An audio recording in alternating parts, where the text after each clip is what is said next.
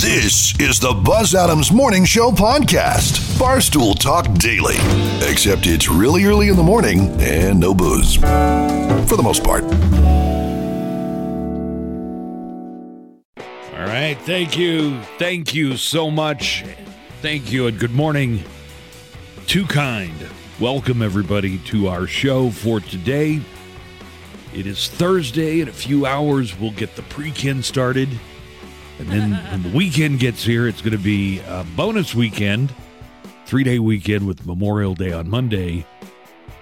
And uh, yeah, I, feel, I feel like a lot of people uh, could use a few days of rest and relaxation and uh, time with the family or out on the grill and having a good time and welcoming summer and everything else that goes on with uh, Memorial Day.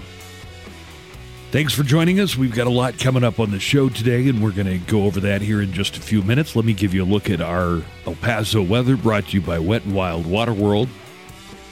Got all sunshine. There's no rain in the forecast through the entire weekend, including Memorial Day. Uh, just looking at sunny skies. Sunny today, 97 for the high temperature.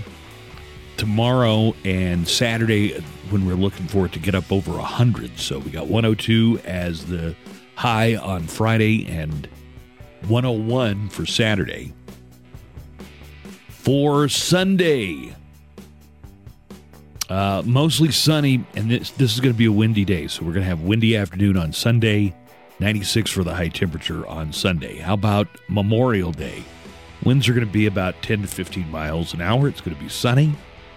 And for Memorial Day, mid 90s, 95 for the high temperature. El Paso weather brought to you by Wet and Wild Water World. Right now, Wet and Wild season passes are on sale for just $59.99. You can get those at all any area Circle K store or online at wetwild.com. That's wetwild.com. Looking for the uh, perfect place to entertain the family this summer? Wet and Wild is the best place for any celebration.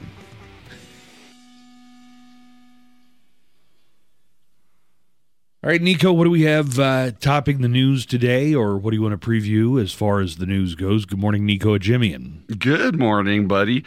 Did you see our very own Mr. Beto O'Rourke Yeah. in the news lately? Yeah, Beto O'Rourke went to uh, Uvalde, where Governor Abbott and uh, other officials were given a talk, and uh, he he got up and you know told the governor that he was responsible for this and that this was predictable and preventable, and he was escorted away. And as he was being escorted away, the mayor of Uvalde, uh, I believe the verbiage he used was he called Beto a sick son of a bitch. Oh my God, yes. Oh my God. You can read all about that at KLAQ.com. All right. I have the We've video up. got you updated at KLE. Oh, did you write an article? Yeah, with subtitles. Nice. You know, Because he goes on and continues to get in on Beto. Ugh. I don't think the mayor of Uvalde likes Beto. Y- Yeah, probably not. And uh, Abbott called it a cheap political stunt, but I got to tell you, the whole that whole press conference was basically running cover for the gun lobby. Yeah. Uh, You know, the the governor's press conference, and I know, you know, they, they got to do it, and I know the people there locally, you know, were were were hurting very much, but basically it was like, well, we got to deal with this problem, but let's come up with ideas, but nothing that is going to piss off the NRA or the gun lobby until Beto got up and said that. So to say, you know, Beto was making making a political stunt, there might be some truth to that, but I think the entire, you know, press conference was a Was a political, political stunt, stunt. running uh, running cover for the gun lobby. Uh, but we're going to have that coming up in today in sound clips uh, on the way a little bit later. Joanna, entertainment news. What do we have coming up as far as entertainment goes today? In the race of who can get the longest standing ovation at the Cannes Film Festival, we have a new front runner. Elvis got a 10 minute standing ovation. This is a Baz Luhrmann. So if you liked uh, Moulin Rouge, that was a Bond. You know, that was Romeo and Romeo and Juliet. Juliet with Leonardo DiCaprio was, was his. Yeah, Great he did- Gatsby. Yeah, yeah, right. Uh, so that's going to be coming out soon. Tom Hanks plays Colonel Tom Parker. Austin Butler plays uh, Elvis in this one. Who the Colonel hell Parker. is there, like, just timing the whole thing? Like Uh, they- this standing one was eight minutes. Did you see they stood up for eight for this one? No, it was ten. Oh, did you see for this one? 10. Oh no, no, for this one they threw up. Oh yeah. Somebody start. Threw up. St- Here we go. The applause is underway. and it begins. Have you ever clapped for more than like 30 seconds? If you're It in a movie theater 10 minutes after the movie and you're still standing up applauding anywhere other than Cannes, people are going to think you're an idiot. They might even call the police. Hey, we got this weird guy who's still applauding. The movie stop ended clapping. 10 minutes ago. He's still giving it a standing ovation. Um, all right, so we'll have that uh, coming up. And they're making a uh, new Winnie the Pooh that I just want to tell you a little bit about. It's called Winnie, Blood, and Honey, and it's a horror treatment of Winnie the Great Pooh. title. And you might be thinking, how is Disney letting them get away with it? Okay, well, first of all, it's not a Disney movie. It's a horror take on Winnie the Pooh. How would Disney let them do this? Uh, it just so happens that the character Winnie the Pooh entered public domain. Oh, You know, okay. so you how you could do a movie version of of anything, uh, you know, like Greek myths or right. eventually stuff goes into the public domain and uh, anybody make anything about it. So I'm kind of excited to hear what the horror treatment for. I mean, all I can picture Please is tell me the title again. uh, Winnie the Pooh, Blood and Honey. Love it. I guess it was pretty horrific when Winnie got stuck in, in Rabbit's Rabbit's hole.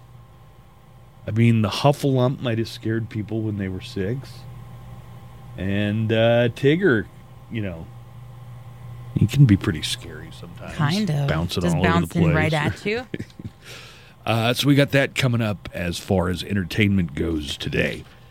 Tonight, morning show is going to be out making a rare appearance together at Cool Canyon Nights at McKelligon Canyon Amphitheater as WestStar presents the summer concert series every Thursday at McKelligon Canyon Amphitheater. It's free to attend. And music starts at 6 o'clock on the patio stage. Our patio perform- performer is our co worker and fellow on air personality, Ray Adiola. So we're going to right, be there. We're going to introduce Ray. Uh, then about an hour later at 7 o'clock, it's Prime 80s on the amphitheater stage. We're also going to introduce Prime 80s. The concerts are free to attend all summer long, but remember, space is limited, so get there early. You can find the entire series lineup for Cool Canyon Nights on the must read bar of KLAQ, KLAQ.com. You can also find out everybody who's playing uh, on the KLAQ mo- mobile app. Cool Canyon Nights at McKelligon Canyon Amphitheater brought to you by WestStar, also White Claw, Comfort Zone, Heating and Cooling, ROI Home Remodeling, Superior Sign and Lighting, and Johnson's Jewelers are also some of our sponsors. So come out and join us tonight at McKelligon Canyon, and then make, make that your summertime plans for Thursday night. Come out for a free concert, food trucks, uh, beer specials. Joanna's gonna dress up like she's from the '80s. Joanna Shut says it. she's going to dress up like she's from the 80s. No, she's not. Uh, so all that is happening uh, tonight. We're going to hear this uh, audio from uh, Governor Abbott speaking. He was interrupted by Beto O'Rourke, who showed up and began shouting at the stage. And and- MSNBC was like, you know what? Screw that thing that's going on inside. Everyone follow Beto. Oh, they just followed him outside. Yeah. like, because he got kicked out. Yeah. Do you, do you think that's a good, uh, just purely from a political, Political stand, that there's a race going on for governor and Beto and Abbott are the two candidates? Was this a good strategic move by Beto? Yeah. Look, I mean, Beto. I'd, I would say it is not. Beto is the representative from El Paso uh, that had a mass shooting of its own. So, if anything, he probably uh, knows some of the outrage, uh, you know, pretty personally. I, I don't know. I, I would say that, that for people who already support Beto and for your people on the left side of the political spectrum who are go- in Texas are going to go vote for Beto. Yeah, I mean, Oh, yeah, it, it- definitely. it, definitely appealed to them. But I- think it, this was a wasted opportunity. I think in a moment like this, uh, there are a lot of people who normally vote Republican who are thinking, you know, maybe I'm going to I'm to think about giving the other side. You know, this gun violence has just gone too far, and we've got to come up with something better than uh, we need to double lock the doors at all the schools. And but I think a lot of those voters would get turned off by what they would see as, you know, showing up at uh, you know, and what did what did Abbott call it? A, a cheap political stunt. Mm-hmm. And Abbott ought to know about cheap political stunts. I mean, he shut down commercial traffic into Texas from Mexico just as a p- cheap political stunt. So there's a guy who really knows cheap political stunts. But I think if you're somebody who's maybe on the fence and thinking, you know what, I would normally vote for a Republican, but maybe I'm going to think about giving Beto. I I just think that he loses a lot of those people. I think I agree with you. Yeah. You, you think you agree with Yeah. me? Because my Trump Oh. loving uncle. Yeah, I don't like that. The- you know, maybe I think you got to maintain the moral high ground, and I think you're only convincing people that were already going to vote for you anyway by this kind of thing, and uh, you know, there's going to be time for debate. But I again, I think the the the thing that Beto interrupted was pretty much a political stunt on its own, in that nobody said a word about making it so an 18 year old can't go out and buy an AR Right. on his 18th birthday. You know, it was a lot of uh, a lot of very friendly PR for the gun lobby. Is what I saw at the governor's conference. Minus, you know, Beto's interruption. Other than that, it was just pretty much a, a PR rally for the police and the gun lobby. Another cheap political stunt. What's that? The conference. Can Uh, we no. just talk about the star of that one, the mayor of Uvalde? The mayor of Uvalde who called Beto Who a sick got son of a bitch. with his walker just to tell Beto, you sick son of a Right. bitch. I, I don't think your political ends are achieved when the takeaway is the mayor uh, of the town, you know, who knew all these families, calling you a sick son of a bee. I just don't think that that. He also called him an a hole. Did he call him an a hole as Yes. well? All right, we're going to have sound clips coming up this morning. Uh, we got a lot of calls since yesterday, so we're going to get to some of these uh, calls on the neckline. You can leave messages for us 24 hours a day by calling 844 805 NECK. That's 844 805 6325. You can call us directly into the show. Uh, you call directly at 910 4995. That's 910 4995. We'll put you in touch with us here in the studio. It's the Buzz Adams Morning Show podcast. All right, we have another set of tickets to give away for the Chihuahuas game on Saturday. Everybody who wants in, we're also going to do a VIP drawing for two night staycation for Memorial Day weekend at Hotel Indigo. Yeah, yeah, yeah. Plus, we also have tickets to give away for the El Paso Sol y Limon Festival, which is this Saturday, 2 p.m. to midnight. So, Joanna, the game, you could walk over, you could do the festival if you won the Hotel Indigo tickets. Yep. Go to the game.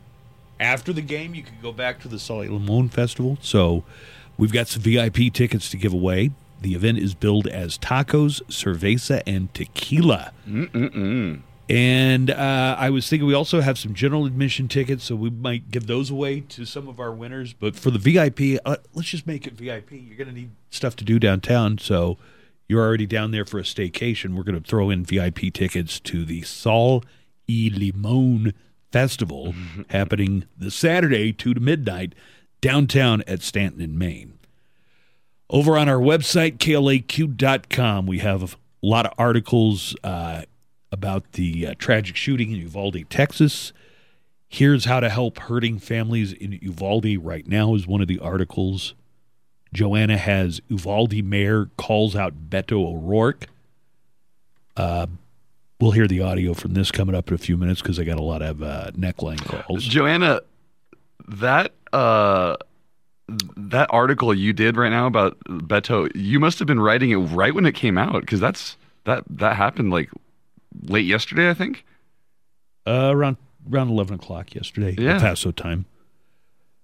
Rockers discuss gun violence in wake of Texas school mass shooting, and uh, a lot of other articles that you could check out at klaq.com.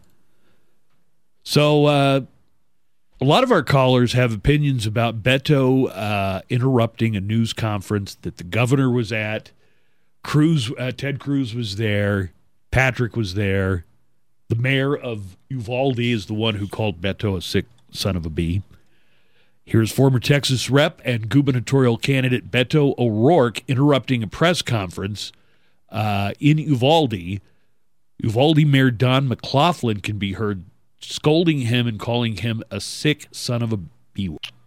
I can hear some of the people saying, let him speak. So I didn't think there was a whole lot of support for Beto inside the building where they were having this press conference. But Joanna wrote the article. There were some Mm-hmm. people who definitely wanted to hear what Beto had to Right. say, but everybody up there on the stage.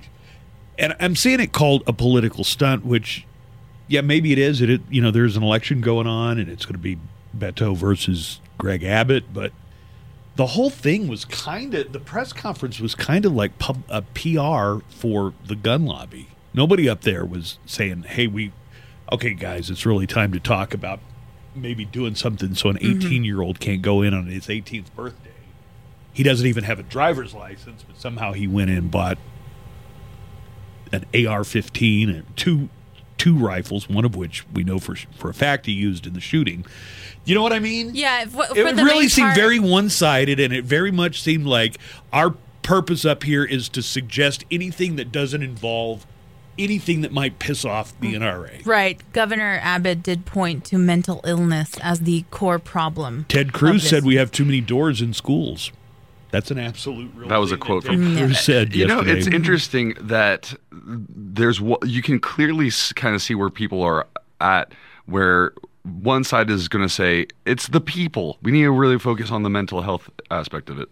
Uh, there's other people who are going to say no. It's the I think it could the be guns. a joint solution. It could be I a mean, joint I- I, don't think it's one or the other, and I don't think it's 100% one thing and 0% the other or vice versa. I think there could be. How about this? Uh, ban the, the sale of assault style weapons, AR 15s, for people under the age of 25.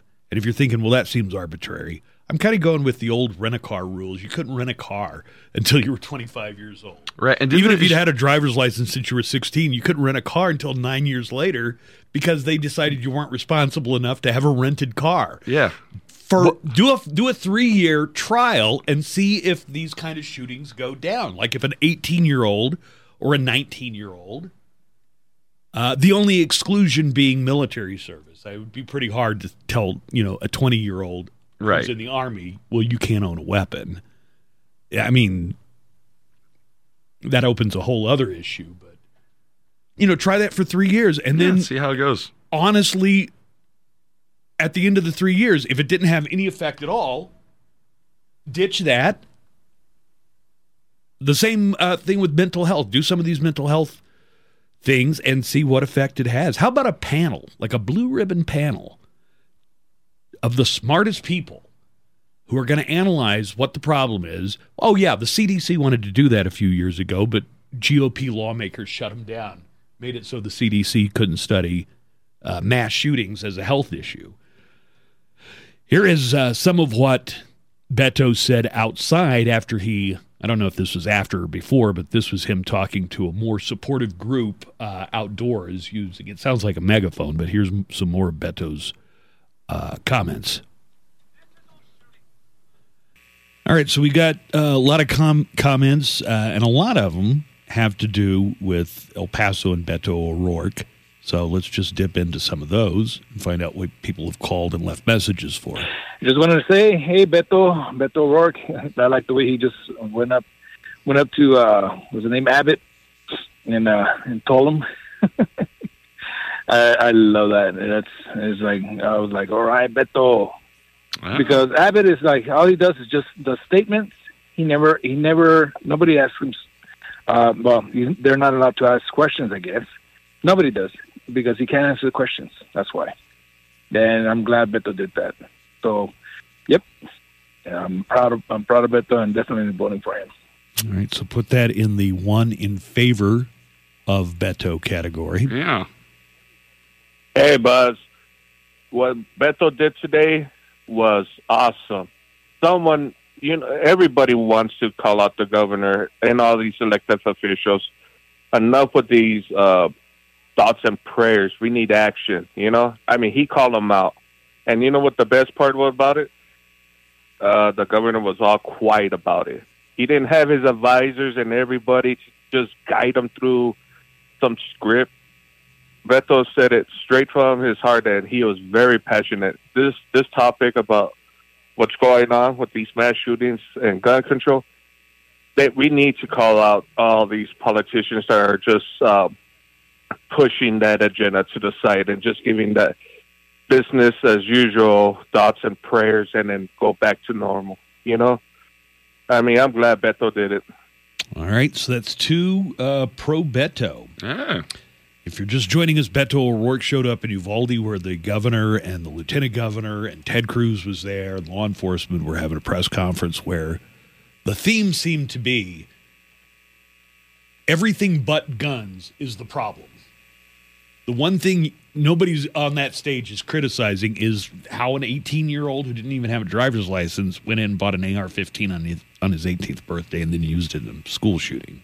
before the bodies are even cold, the left and Democrats again use this as a political springboard push for gun control or gun reformation.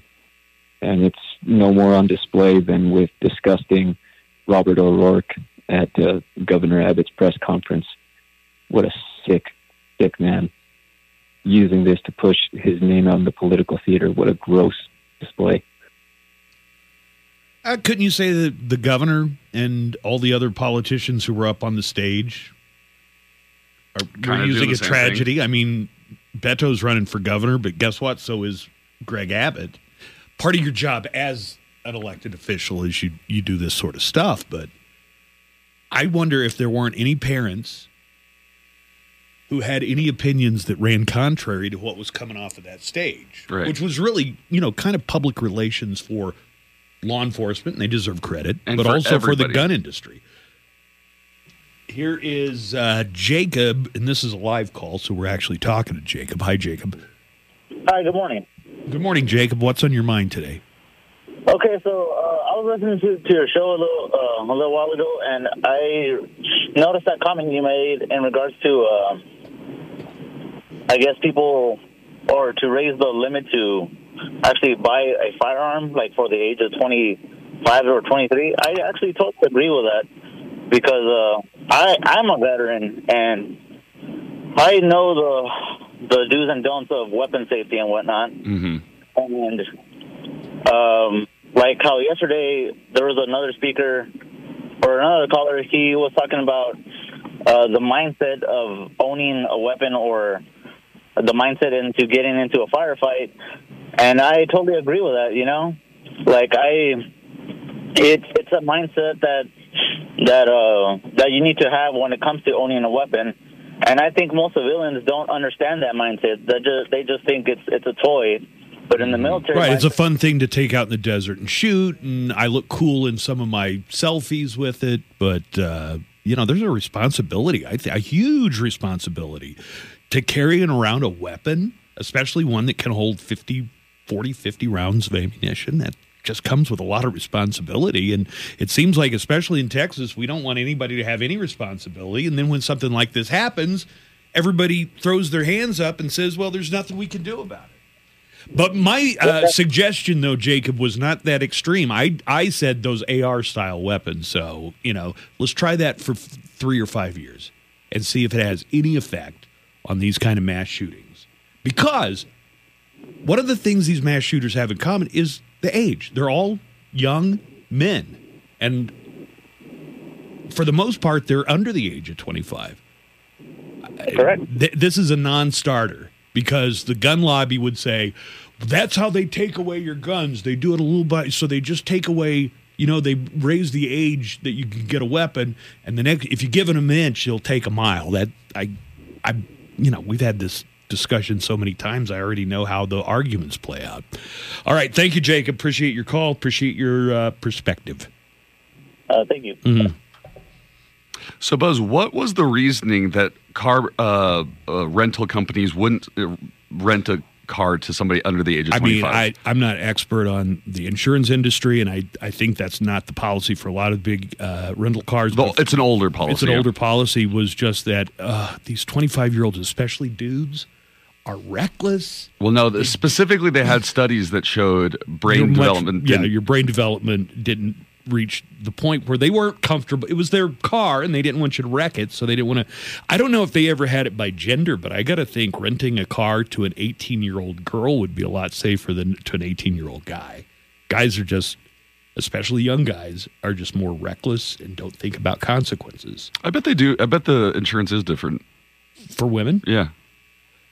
Again, I'm not an uh, expert on insurance, and it's interesting that we have we're drawing a parallel between car rental and getting a gun, and we're saying, well, let's make it as hard to rent a car as it is to get an AR-15 and 400 rounds of ammunition. Hey, Buzz, I just want to add on to with uh, with the mayor of that town. I saw the interview, and you know the way how he was responding to the questions, it's like he was uh, trying not to say anything about gun control or anything like that. Like he he didn't even uh, want to acknowledge that.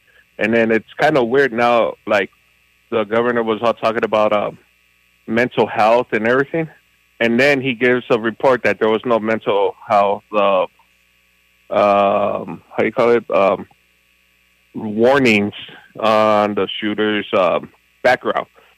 So I mean, it, it, it just seems like right away they run to that issue right away, and when the fact that this kid or the shooter, I'm not even going to call him a kid. Um, I don't. I- I think he's a kid. He's 18 years old. I mean, to me, that still seems like a kid. Yeah, You but know, it, it, didn't- it diminishes his responsibility if you say it like that. Oh, like his youth was an excuse for what he did. Right. He's not responsible for his actions. He's just a kid. No, I'm not saying that. No, they didn't have no history of it. Um, the other thing I want to point out too is when Bethel went up there to uh, call out uh, the governor and put him on the hot seat, that same mayor, he stands up and starts yelling and you know making a fool out of himself without even listening. I mean, he's an elected official. It's like right away if someone goes against the argument, they they right away they just want to uh, shut up whoever it is.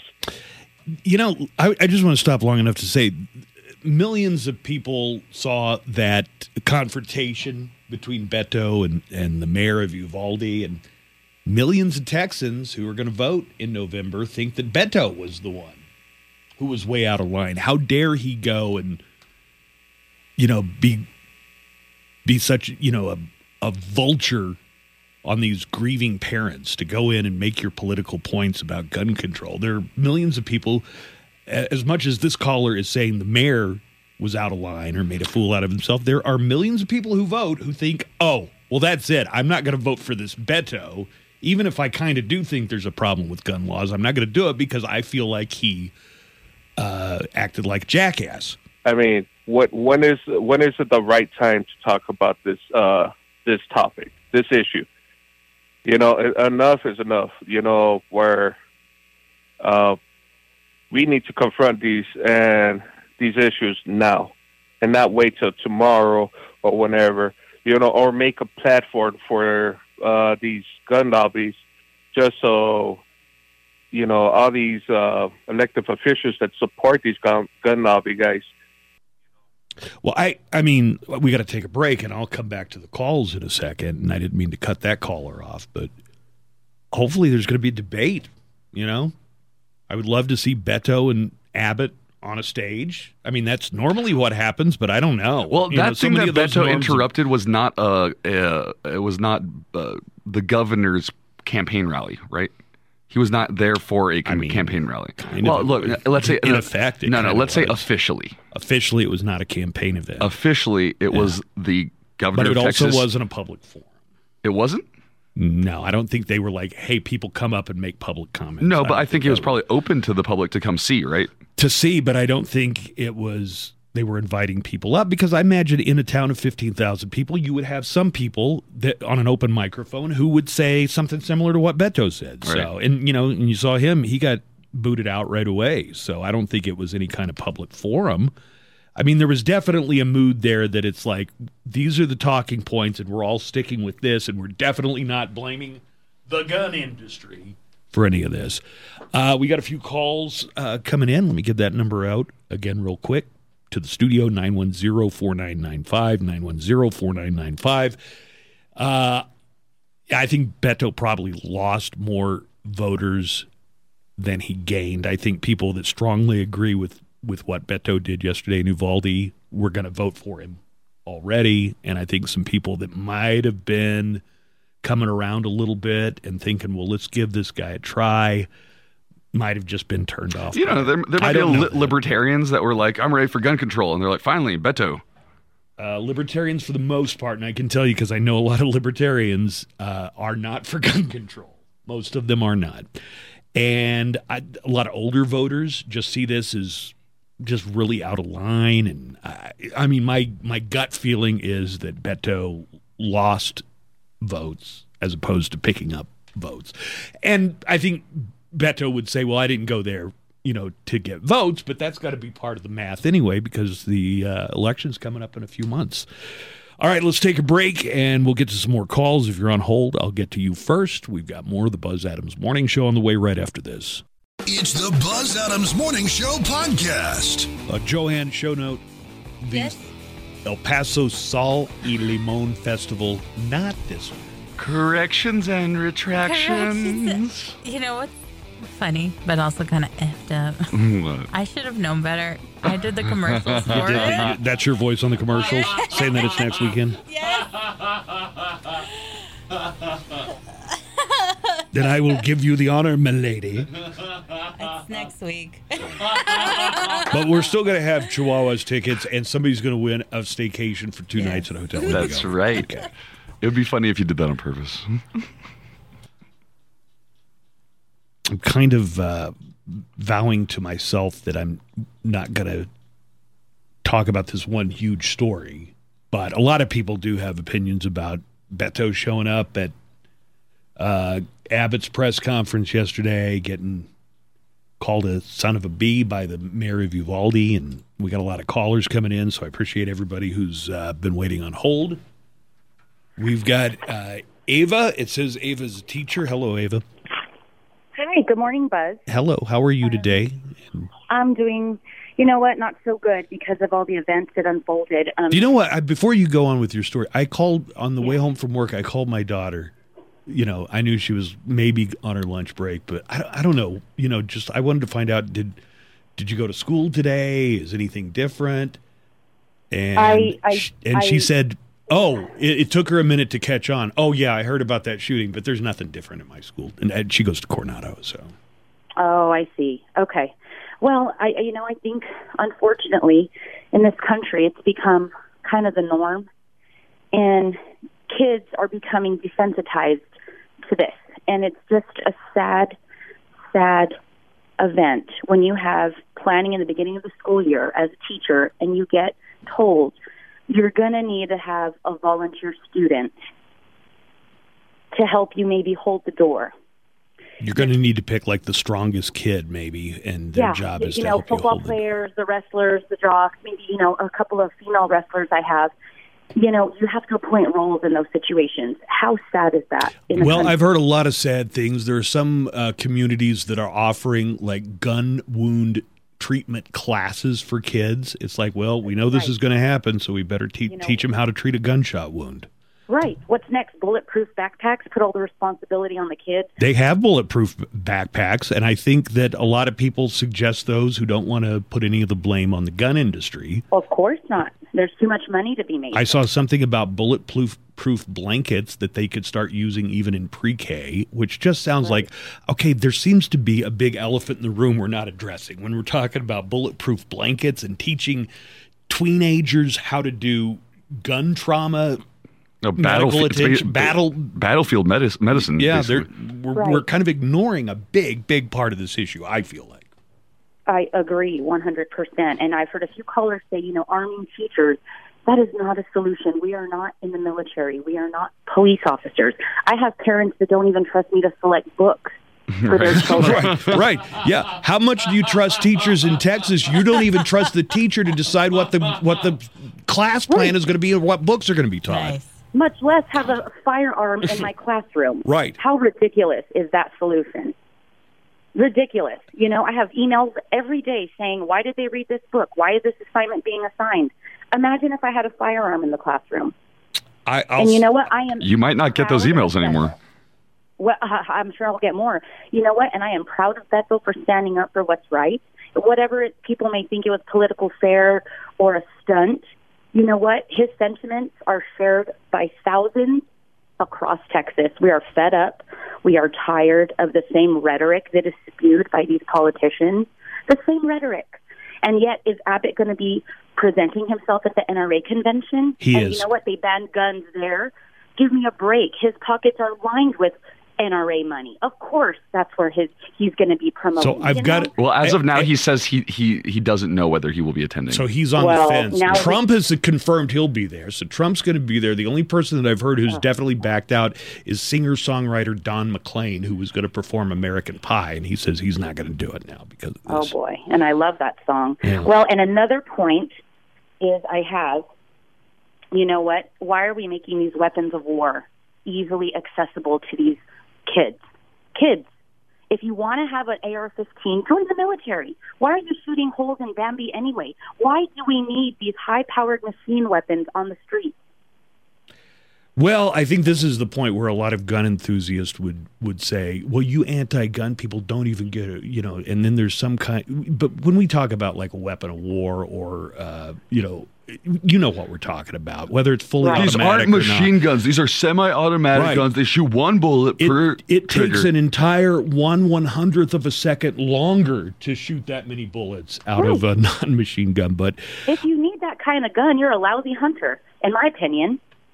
Well, I and again, a lot of the gun enthusiasts would say, "Well, I don't necessarily have it for hunting. I have it to protect myself, and that Right, includes well- from the government if I don't like the way the election went, or if I don't like the, that Eva's teaching a book that I disagree with." You know. I Um, have to get back to class, yep, I understand. my Thank last you. point yes, I am proud of Beto O'Rourke, and if you are more outraged at his outburst, which I didn't even think it was an outburst, it was a confrontation. If you are more outraged at that than at government governor, I'm sorry, excuse me, Governor Abbott's inaction, then you are part of the problem. If you are more outraged at that, All right, Eva, thank you, and we'll let Thank you get back you, to guys. class. Thank you for the call. Uh, let's talk to uh, Mike. Hello, Mike. Hello, good morning, everybody. morning. Morning. Um, well, first of all, I'm a long-time listener since 1979, so I'm giving my age away here. oh, oh, you're a lot older than you sound, Mike. I'll tell you that. Yeah. You got a youthful voice. Oh, thank you very much, sir. I, you should hear me in the morning. I sound like an old man when I wake up. my back pain, my knee pain, my neck pain, and oh my. Oh, my neck. Oh, I slept There you go, wrong. yeah. Yeah, I'm, I'm there. Yeah, I, I sleep wrong. I sleep on ten pillows. Anyway, um, uh, this thing with Beto, uh, he's maybe talking for a few. Uh, this is my opinion. He's not talking for me. Uh, he thinks he's talking for El Paso, and he thinks he's talking for the state of Texas, and he thinks he's talking for the Hispanic community in El Paso. Uh, he's not. This is my opinion, of course. Uh, he was, I believe, he was just trying to make a point, which we all have the right to uh, First Amendment. Uh, he was just trying to make a point, uh, just to get himself, uh, uh, in my opinion, ele- elected. Mhm. Uh, he's tried to run for office here in El Paso. He was a lousy city councilman, in my opinion. Mhm. Uh, I never voted for him. Uh, he was running for president, and of course, he messed that up. But I think with uh, what happened, uh, uh, that's tragedy when those children and the, the teachers and the police officers are involved in it. Uh, uh, he's making a point to where he wants to tell everybody that look at me, I'm the one that's going to solve the gun problem. Uh, the gun problem is going to be for us forever. I don't think it's going to be solved. So we just give up. Mike, I just want to ask you, we just give up. There's nothing we can do about it, so we have to almost like a child sacrifice every few months. We've got to sacrifice children to the gods of the NRA. No, no, that's gods in there. They got politicians in their pocketbook. That's all I got to say about that part. Yeah, but if we can't do anything about it, why don't why do we even report it? You know, it's almost going to get to the point. I don't know if you watched South Park, but they had a, a season where it was like every day there were just guns going off in the school, and nobody even paid attention to it anymore. They were trying to make a point, and that seems like that that's where this kind of mindset leads us. Is it's like, well, we can't do anything about it, so who cares? Mm-hmm. Yeah, let's just forget about it, and it'll, and it'll happen again. It's going to continue to happen. I mean, Well, I'm I'm making the point that I disagree with that sentiment, Mike. I think we need to We push could back do against something that. We- about this. Yeah, we could do stuff. Yeah, Uh, can. but Oh, that what listen, it's not going to get done on the far right, and it's not going to get done on the far left. As Exactly. the history of this country shows, it's going to be done in the middle, and it's going to be done with compromise, and it's going to be done with listening to the other side. Yes. Stuff doesn't get I agree. accomplished on the extreme fringes; it gets accomplished in the middle. Uh, thank you, Mike. I appreciate the call. It was good to talk to you. Thank you, sir. You guys have a good morning. Mm, You have a good one too. Let's take a break. We'll come back, and we've got more of the Buzz Adams Morning Show ahead right after this. It's the Buzz Adams Morning Show podcast. This hour of the Buzz Adams Morning Show is brought to you by Pumping Ink Tattoo. Pumping Ink Tattoo is at the corner of Dyer and Monroe, just moments from Fort Bliss. You can find them on social media or at pumpinginktattoo.com. Let's get a look at El Paso weather. We've got the uh, three day weekend, the holiday Memorial Day weekend coming up, and you know, really the pre-ken, which we've started defining as Thursday at noon, is just a few hours away. Yeah, So- it's the freaking freaking. Let's get a look at weather brought to you by Wet and Wild Water World. Sunny today, 97, so we're going to get up near 100 today. We're the forecast says tomorrow is going to be 102, so that's going to be a scorcher. Ugh.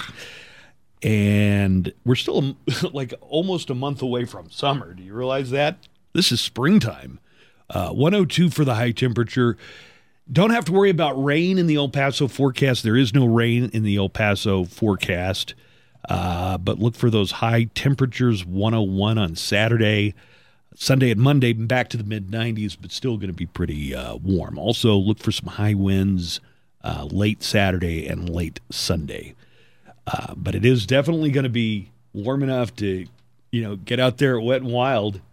I know people have started, uh, you know, using their pools because it's gotten uh, and and the city pools are opening up. So some of them had already been open, but a lot of the water attractions are open. But Wet and Wild Water World, if you're looking for the perfect place to entertain the family this summer, it's going to be a hot one. Wet and Wild is the best place to cool off for any celebration. Relax under all the shade trees, bring your own food, throw on a barbecue grill, and enjoy all the great water rides with the entire family. Wet and Wild season passes are on sale now at any area Circle K and online at wetwild.com. And the season passes only fifty nine ninety nine. Wet and Wild Water World.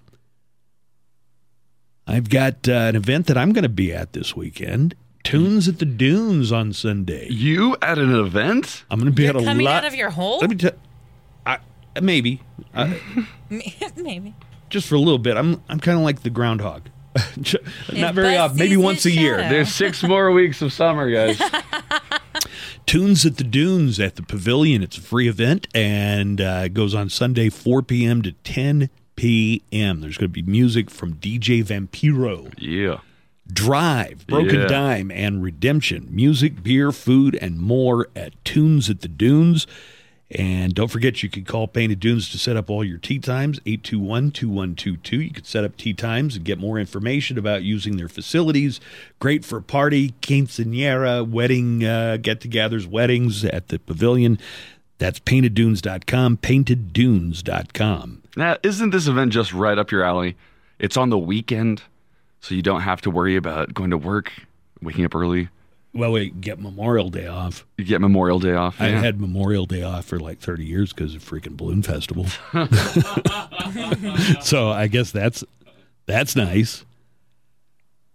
Um, here's a call. that- I'm I'm kind of torn here because I know that this story needs to be talked more about, but I don't I don't want to make the show wall to wall four hours of grievances. But and I'm I don't know like when we talk about what do you think about what Abbott said? What do you think about what Beto said? Do we accomplish anything?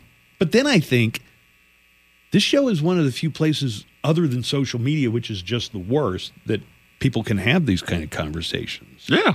You know, and maybe somebody is convinced by something a caller says or by something Or I just see. knowing that somebody feels a different way. or yeah, or or just knowing that here's how people feel that might be different or the same as you. Hey, what's going on, guys? Good morning to everybody. Uh, just wanted to call really quick about the whole uh, gun control and the Uvalde thing. Um, I don't think this is a subject that should just be, you know, a subject of topic for a little bit. this is definitely something that needs to be talked about constantly and constantly. Um, you know, and, instead of getting tired of hearing about it, it should be uh, getting tired of, of not doing anything about it. And, uh, you know, I, I think it's one of those things where these guys aren't going to do much until it's one of their own that, you know, passes away from gun violence. And then all of a sudden they want to jump on, jump on top of it and uh, want to bring everybody down with it. Uh, I'm just going to interject. Like one of the parents from Parkland whose daughter died, they bring on Fox News and you would think, oh, okay, well, you know, my my child died in one of these mass shootings, mm-hmm. and he's on with the whole side of you know pro guns. The gun industry isn't to blame, you know. So you would think, yeah, if a parent lost a kid in a mass shooting, they would be so angry. It's going to get them to do. It something. would motivate them to do something, but you know, I don't. I don't think that's the case. You heard the mayor in Uvalde. I think the crowd was on his side when he told Beto that he was a sick son of a bitch for bringing up gun control at the governor's press conference yesterday. Um, you know, it, it really is sad that instead of, you know, simply saying, this is what the problem is, let's solve it together, instead of pointing fingers and seeing who's going to take blame for what, it should be a unified deal. Uh, we should all sit down and, and talk about a median that we can all come to, to where there's a, a matter of peace and not violence with it. I mean, you look at these other countries where it's virtually impossible to get a gun unless you absolutely need one. You know, you, you look at countries like Japan or China or, or you know, anywhere where, uh, you know, for an example, I believe it's in Japan where you have to get interviewed by the actual police and have to give a legitimate excuse of why you need a gun. And you still have to get a background check twice in order to get cleared. The response to that would be, and I'll go ahead and make it, well, they don't have the Second Amendment in Japan. I mean, that is the response to that point. So the only country with the Second Amendment is the only country with mass school shootings? Uh, I don't think any country has what they call a Second Amendment. I mean, there most of the most of the civilized Western, what you think of as the civilized world, I don't ha- think any other country has a part of their constitution that says you are that, guaranteed the right to own a gun. I don't know about that. I don't know, but I do know that we're the one country where this particular curse seems to stick with us, and it happens over and over and over. You again. mean school shootings? School shootings. Yeah, it doesn't happen in Japan or the UK. I'm going to go with Ted Cruz and say it's because schools have too many doors. What do you mean when you say that? Ted Cruz said one of his comments yesterday was oh, there were 30 different doors in the school. Ted Cruz's contribution was we need to have fewer doors in schools. Well, if you take away doors, if you outlaw doors, soon only outlaws will have doors. Only three countries protect the right to bear arms. What are they? Mexico, Ew. Guatemala, and the United States. My girlfriend's from Mexico, you know, and Uh-huh. she says, "Yeah, we have violence. Yeah. Like we have a lot of gun violence, but nobody goes into a school and just shoots up kids. And they definitely have guns over there. They've Uh, we should not compare Mexico's narco violence and our schools. I mean, yeah, I guess they I don't. thought have- she might brought up a critical They don't have point. school They have narco violence. They have murders in the street. They have, you know, during the worst years of the 2000s, they had beheadings and stuff. But no they don't. school shootings. Yeah, I don't think you don't hear about it. Yeah. I don't think it happens. You have all kinds of gun violence in Mexico, but not this. Hey, uh, so Nico, I wanted to ask you a question as somebody with uh, medical training, somebody who uh, was all but a doctor. Like he was one credit short of being an MD. Did you know that about Nico? Who are you talking to? Joanna. Me, the general audience. Yeah, he just had one one credit to go. One credit. And then he got bit by the comedy bug. No, not even. No, Well, what- Nicholas. What's There's going an, on? There's an emergency room nurse uh, who's getting popular on TikTok, and th- this guy says The one thing you should always do if you go to the emergency room that so many people don't do, but it is the most key thing that you could do. Wear deodorant. Wh- Okay, I think a lot of people who are in uh, an emergency room Probably don't think about that. yeah, probably don't think about wearing deodorant. Yeah. What else do you do you suggest? Uh, always wear underwear if you want people to, you know, uh, not see your your your bits. At Uh, Why one could- point, I think you have to see the bits, though. You- in an emergency room? Sometimes you. I don't know. I've been in an emergency room. They didn't have to. Well, I mean, we might need to like ask you for your pants, but you can keep your underwear on. and You just put a gown. They're like, I don't have I don't have any. Can I Uh, just tell you, you're on the wrong track. You're not hitting what this guy says is Okay. the most important thing to do in an emergency room situation. Okay. If you're coming to the ER, be honest with us. We can only diagnose and treat you as accurately as the story you're telling us. I think a lot of people have this idea of going to the ER and we're just going to run a bunch of tests and do uh, CTs and x rays and everything, and we'll just find out what's wrong with you, and you don't actually have to tell us the truth. And the reality is, that's where we get the vast majority of our information about your problem. If you've done some drugs or eaten some plants or something, just tell me. I'm not the cops. Yeah, that's that's a good point. Does that happen a lot? Like people go in and they've ingested something, but they're unwilling to admit to the medical personnel, you know, I did a bunch of cocaine or I took a bunch of Molly and washed it down with uh, NyQuil or whatever. Uh, yeah, I mean, people are are uh, coming to the ER for all kinds of different reasons, and uh, a lot of times we'll ask you, "Have you had anything to drink? Have do you do any drugs? Uh, do you smoke anything?" And people, some people feel like they need to. They feel ashamed, They, they don't want to answer truthfully. right, or they feel like they might get in trouble. Now this this nurse said, "I'm not the cops, but aren't there some things that medical personnel do have are are required to report to the police?" There are a couple, but for example, like I remember a patient who was 21 years old and he came in for code heart. He had a STEMI, which is a ST elevated heart attack, and uh, we were like, okay, how much cocaine did you Because you're do? 21. You're 21. You don't have a history of. I mean, that's not typical. How to have much this. cocaine did How much cocaine? What are you talking about? I don't know what Okay. Meantime, is. his his mouth and face looks like he just shoved his bag Yeah. in a bag of powdered dolly. he looked like he Madison hung out with. Cocaine Bear. Yeah.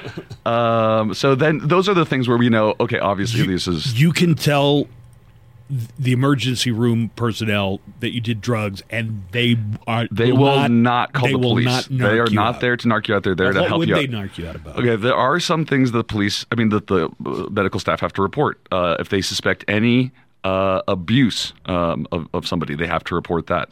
Uh, if they suspect that your injuries were obtained in the commission of a crime, they usually have to Okay, do that. That, hold on a second now. Now you're muddying the waters because ingesting cocaine would have been a crime. No, no, your injuries specifically. I'm talking about gunshot wounds. Okay, so if you have a gunshot wound, If you have a gunshot wound, they're gonna they're gonna not- report it. Yeah, they're That's why you've always got to have like a Breaking Bad style crooked veterinarian, like an alley doctor. yeah, like an alley doctor somebody who's coming in. It's like I normally only do this on horses and sheep, but hop on up here. I mean, if you're willing to pay in cash. so they will report a gunshot. How Uh, about a stab wound? Yeah, the other thing is stab wounds. People will come in and they'll, you know, have a clearly defined stab wound, and they'll say, "Ah, it's glass. I fell on some glass," because they know if they report it as a stab wound, it will. The cops are going to have to get. they will be reported. But other than that, yeah, please just tell them the truth. They're not there to hurt. They're uh, they're just there to help.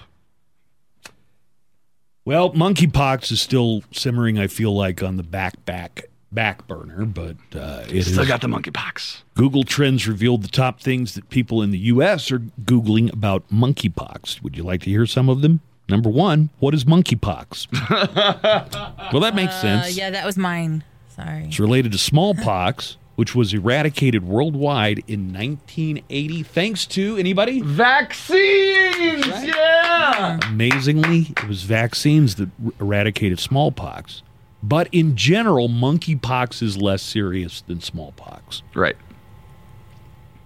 I mean, Uh, chicken pox is also similar to smallpox. and it's- They're, they're all related. Any pox. You know, I got disease. chicken pox when I was a kid, but I had actually seen a chicken at that point. I'd never even seen a monkey in person. So you don't get. You you don't get them chick- from chickens. No, you don't. Not not that I know of, but you do get the monkeypox from potential interactions with monkeys.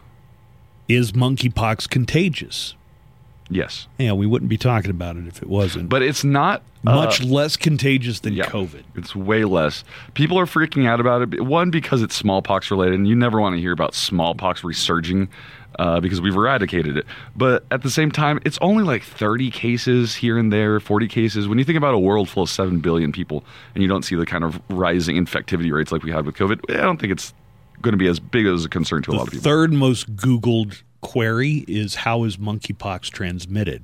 I think it's droplets or mainly air? spread through close contact with people and animals that are infected. It can enter through a cut, or you can get it from coughs and sneezes. So the droplets is uh, correct.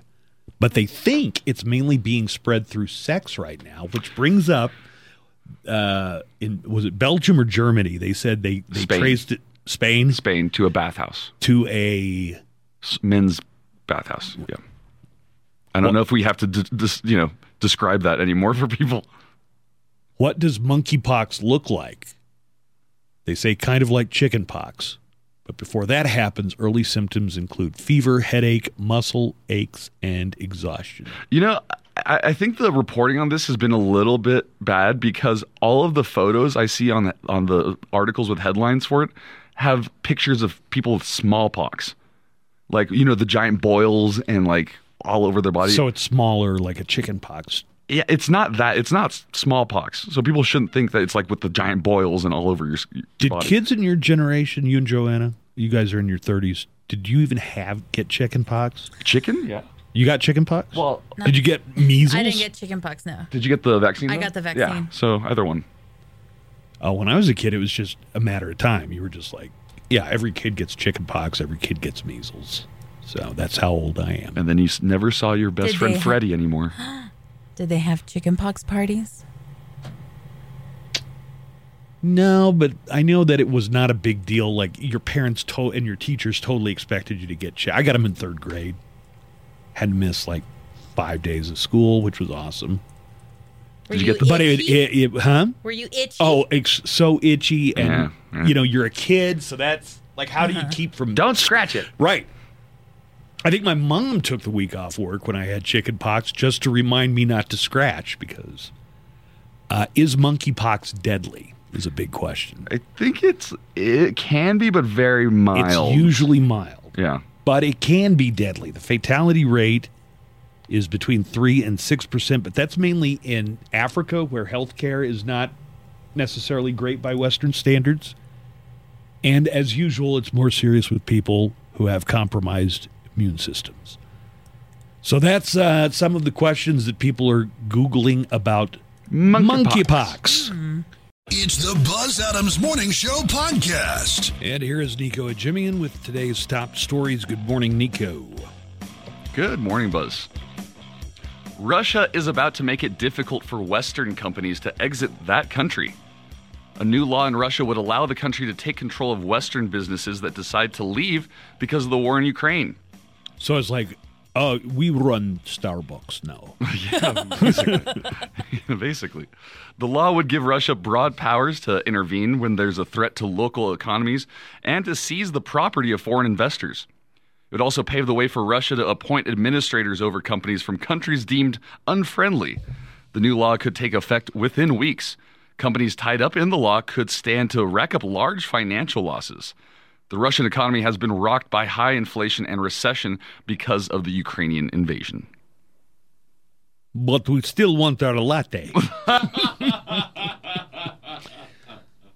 I've not had Big Mac in eight weeks. Uh, are there any businesses you could think that would be better off in Russian hands? That the Russians would would run better. Yeah. Um, Ice hockey? poison. Obviously not not military hardware. Right. You know, they're having real trouble with their tanks. Yeah.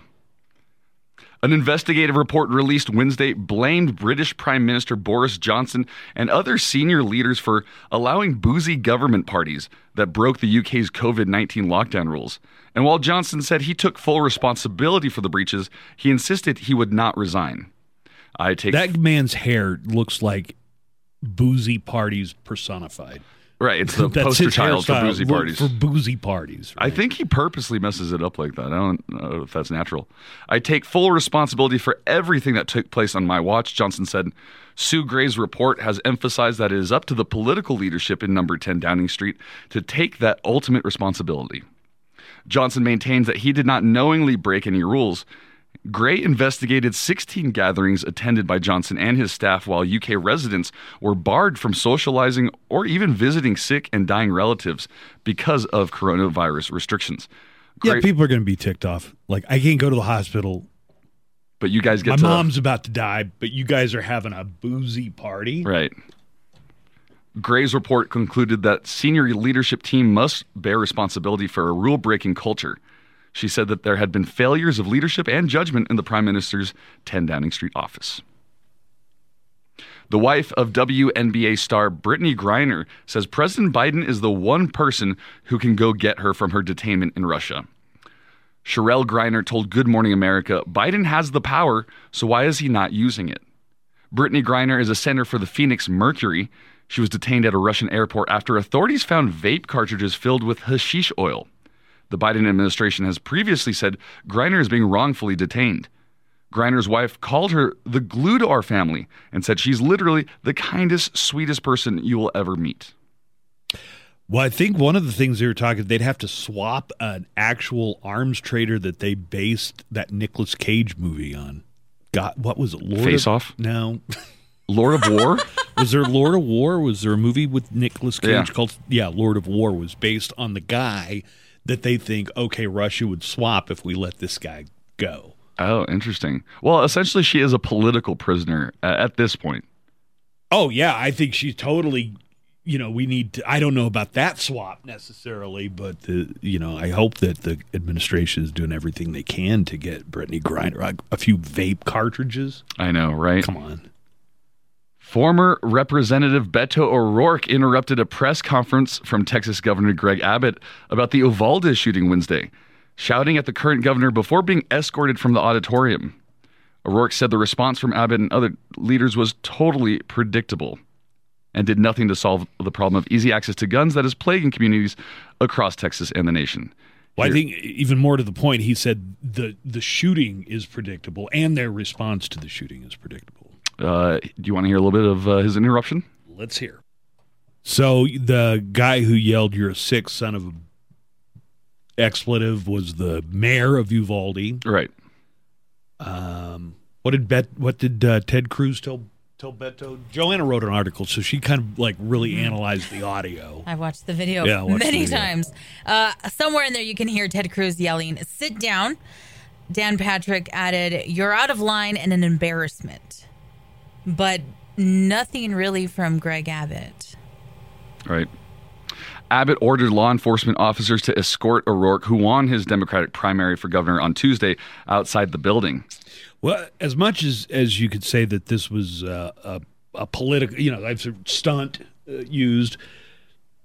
Nobody on that stage. It didn't sound like anybody was allowed to say anything critical of the gun industry or the availability of guns. It sounded like there was a stage full of people who definitely had political talking points because I didn't hear anybody up there saying we need to do something about the availability of guns for 18 year olds. It was an opportunity to have It- a much larger discussion Well, about things. Yeah, but it was a press con. I mean, it wasn't a debate. Right. It wasn't an open forum. But at the same time, you know, it kind of was.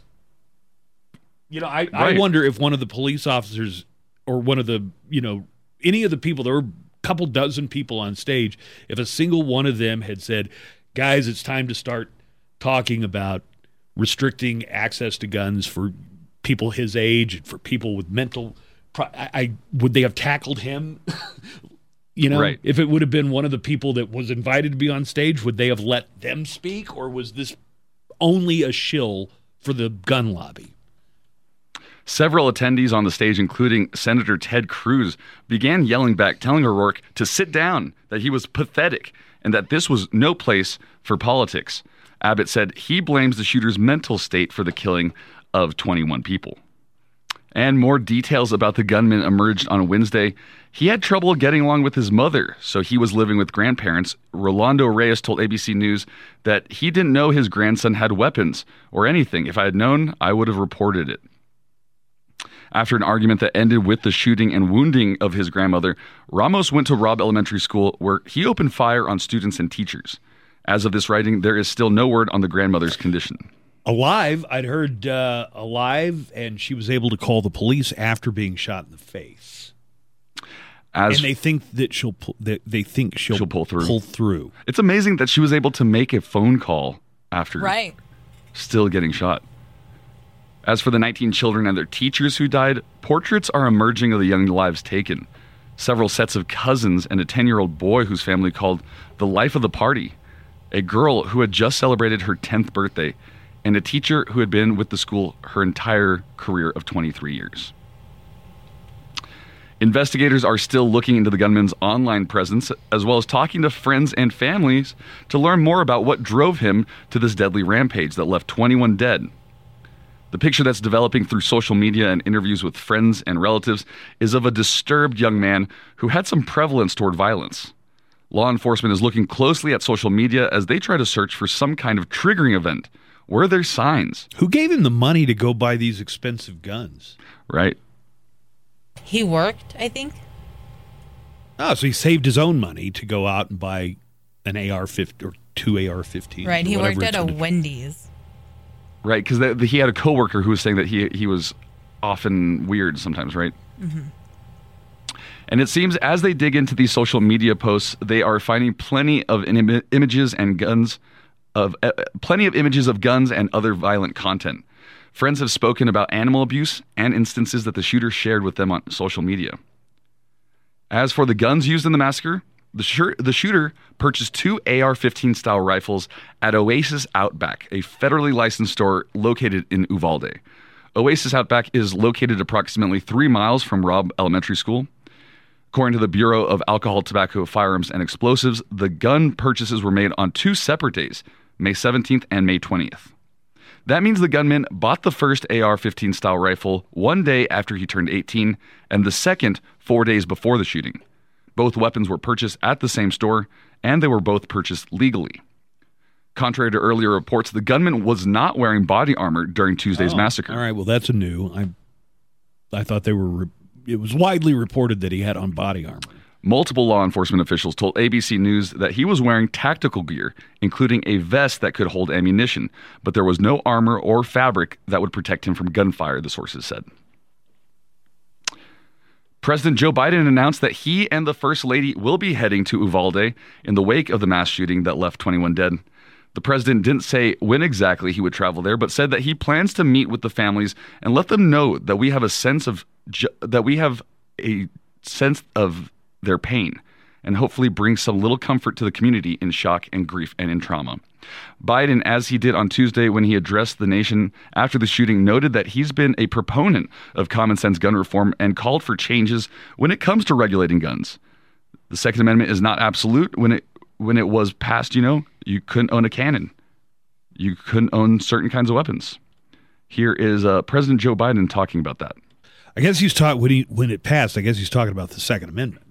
Yeah, right. The Constitution.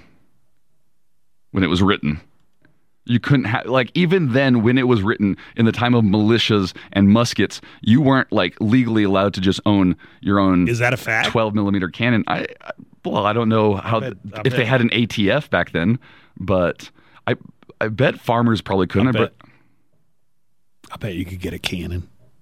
I bet somebody, if you had enough money, if you wanted a cannon. I I think there's I mean, always been military hardware. Specifically said, "Hey, the Second Amendment stuff, not a cannon, guys. We're not going to let you have a cannon." I, I don't know. You're getting the semantics of no. The, the Second Amendment never specifically said can. It did say bear to right uh, uh, your your right to bear arms, but they didn't say what arms they were. But they did say well-regulated militia, and the one thing Do we still have militias? don't like our well, uh, it's the regulation. It's the army. regulated. You know, it seems like none of this is regulated. If it's an 18 year old, it's kind of known as the weird maybe kind of scary kid that works at Wendy's and nobody has a problem with him going in and buying an AR-15 on his 18th birthday. Yeah, that's not regulated. I mean, that sounds pretty unregulated. So part of the Second Amendment is a well-regulated militia.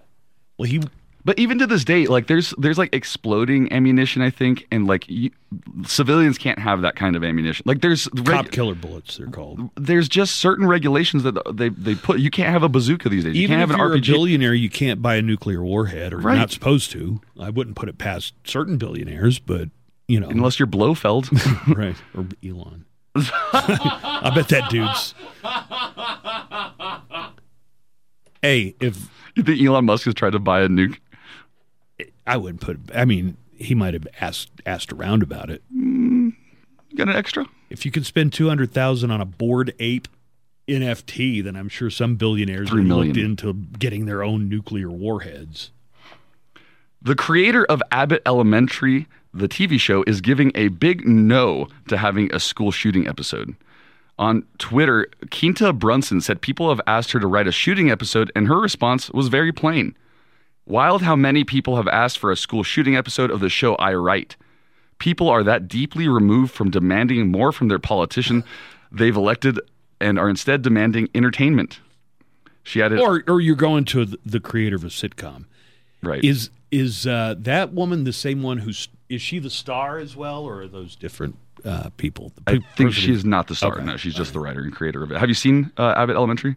It's won a lot of awards. Oh, it is starring her. She is. Yeah, she is the Yeah, star. she's yeah. the she's the lead character. Whoops. Yeah, she is. Yeah. Wait a minute, you're writing to me? Why don't you spend that energy writing to your congressman or your senator? Right. Uh, she added, I can't ask, Are y'all okay anymore? because the answer is no.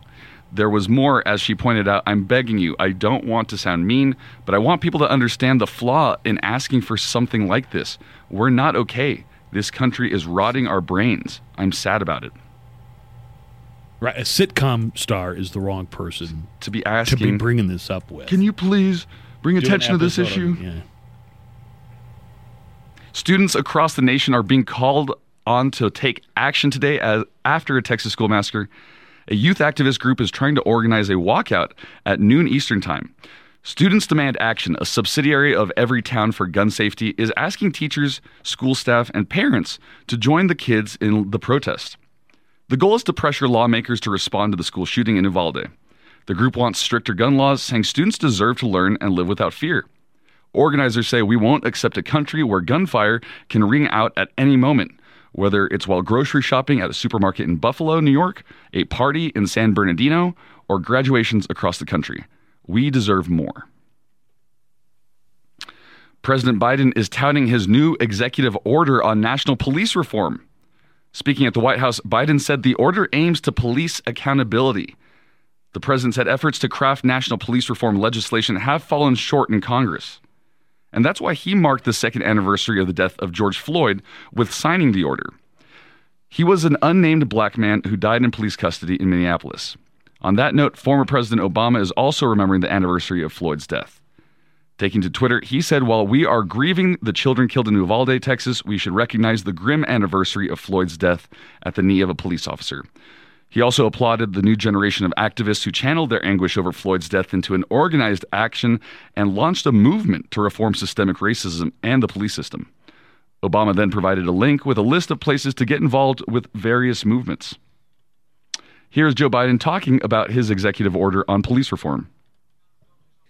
We got to take a break, so I don't know if this is a good point uh, to do that, but we'll have to come back and Yeah. you got a couple more stories. Just a couple more? Just Yeah. a couple more stories still ahead. And Joanna's got entertainment news, and we still have some baseball tickets for Saturday's game and all that we've got to get in in the next hour and 15 minutes before the show wraps up. So let's take that break. We'll come back and have more of the Buzz Adams Morning Show headed your way right after this.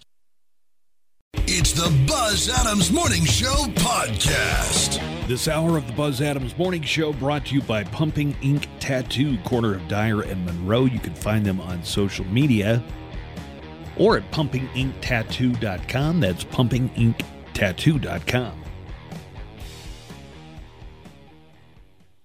Uh, I saw a report on the BBC uh, headline Police accused of delay in storming Uvalde school. So one of the Really? things that we found out was that, that there too. had been an hour.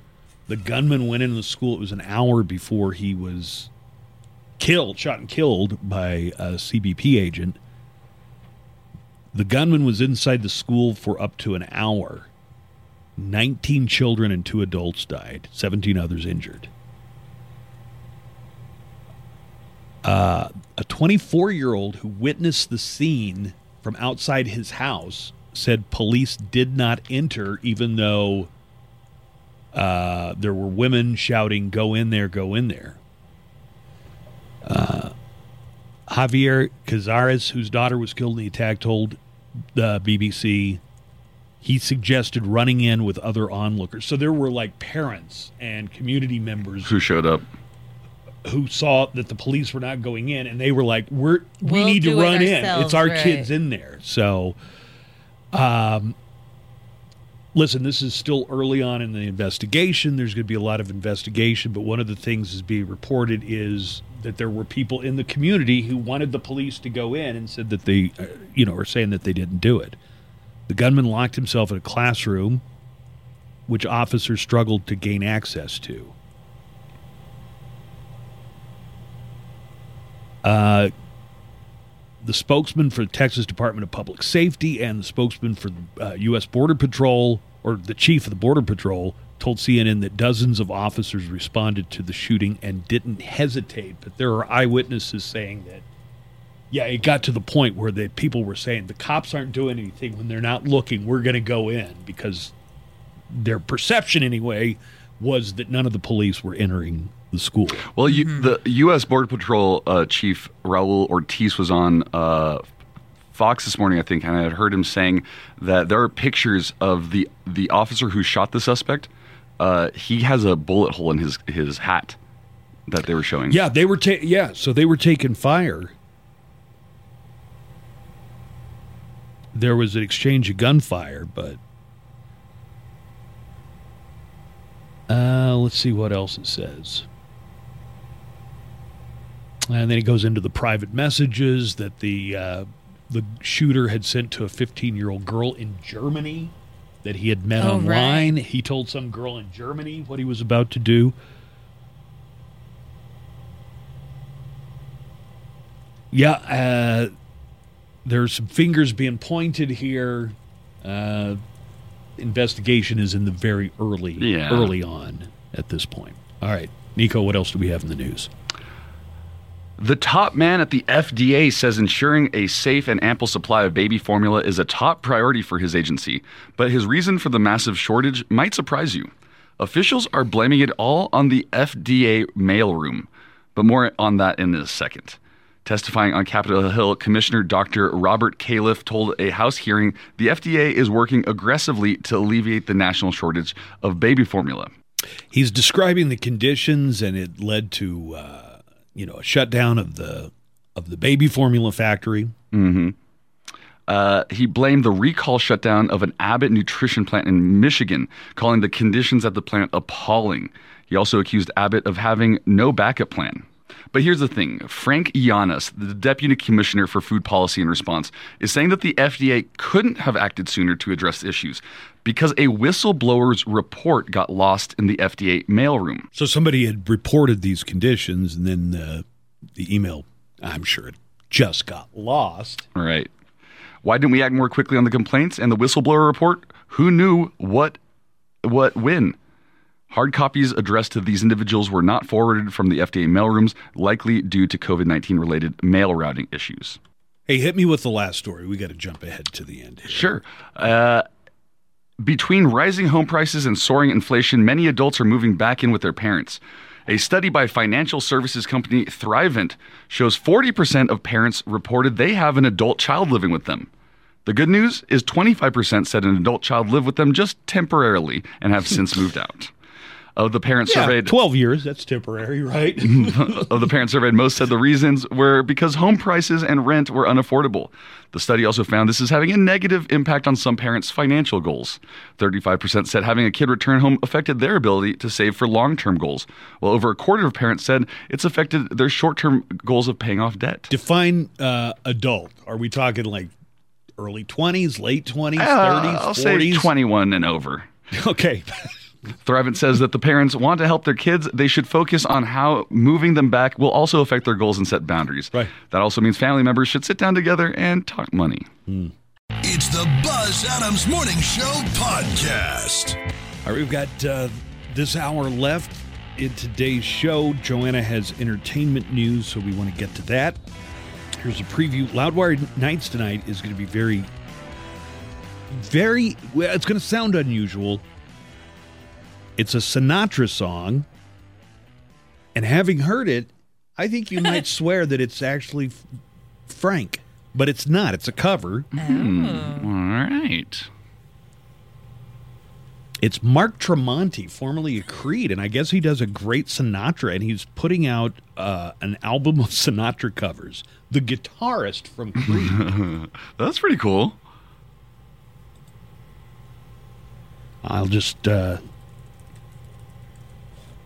just bide my time until Scott Stapp puts out his own album of Sinatra covers. Nice. You already Strangers in the night, exchanging glances. I am Scott Stapp. Scott Stapp, Stapp, Stapp, Stapp, Stapp. Creed, Creed, Creed, Creed, Creed. On point impression, buddy. Oh, Joanna sent me a bunch of comments from the app chat. I have not been granted access to my own app chat, so. Uh, Padilla says, "Tell Buzz that they do background checks. You can't buy a handgun until you're 21, and he still had one. An AR-15 uses 223 caliber bullets. It's far from powerful. Eh, I don't know about that, dude. I, you know, I wouldn't want to be the the emergency responder that has to examine the bodies of people who've been shot by an AR-15, but I've heard them describe it, and they say that it is. Uh, it's only slightly bigger than 22 that kids used to get gifted. Mexico has very strict gun laws, and the cartels have no trouble getting guns. All of this is coming from Padilla. Does Mexico have very strict gun laws? I thought you had a factoid that other than the United States and Guatemala, Mexico is the only country that has an equivalent of the Second Amendment. In their a con- it's in their constitu- It's in constitution. their constitution to bear arms. Yeah. But you know what they don't have in Mexico? School shootings, or you know, mass shootings in schools. Mm-hmm. From Dirty Dan, he writes, "I'll try listening again another time. Y'all are annoying me with this anti-gun rhetoric." Let's remember the real victims here, and that's gun enthusiasts who have might have to wait an additional 30 minutes before they Right. get their AR-15 and their 400 rounds of ammunition. They're the ones really affected Yeah, I mean, the by people that this. are really affected by this are Yeah. people who might be mildly inconvenienced if anything actually gets done on uh, gun law. From Adri, you know that scene in the movie Free Guy where they rob a bank and everybody gets down and acts like it's the norm? Yeah, those are our kids at school. So what I'm reading is that uh, you brought this up yesterday, Buzz.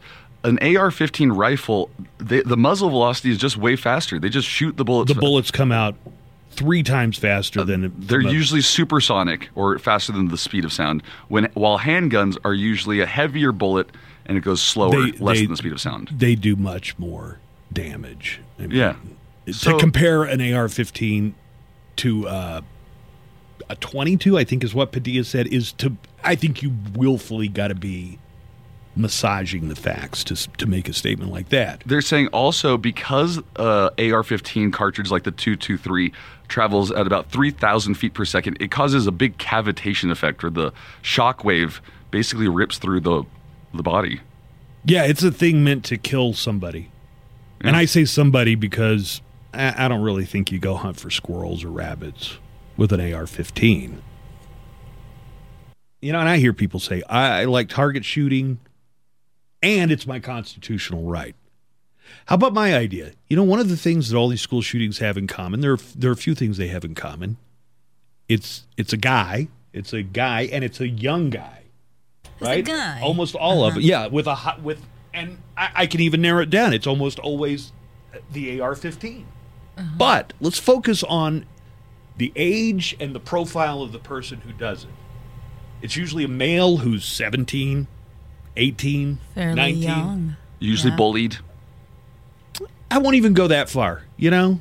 Just the things that we do know, it's usually a younger male, and he usually uses an AR 15.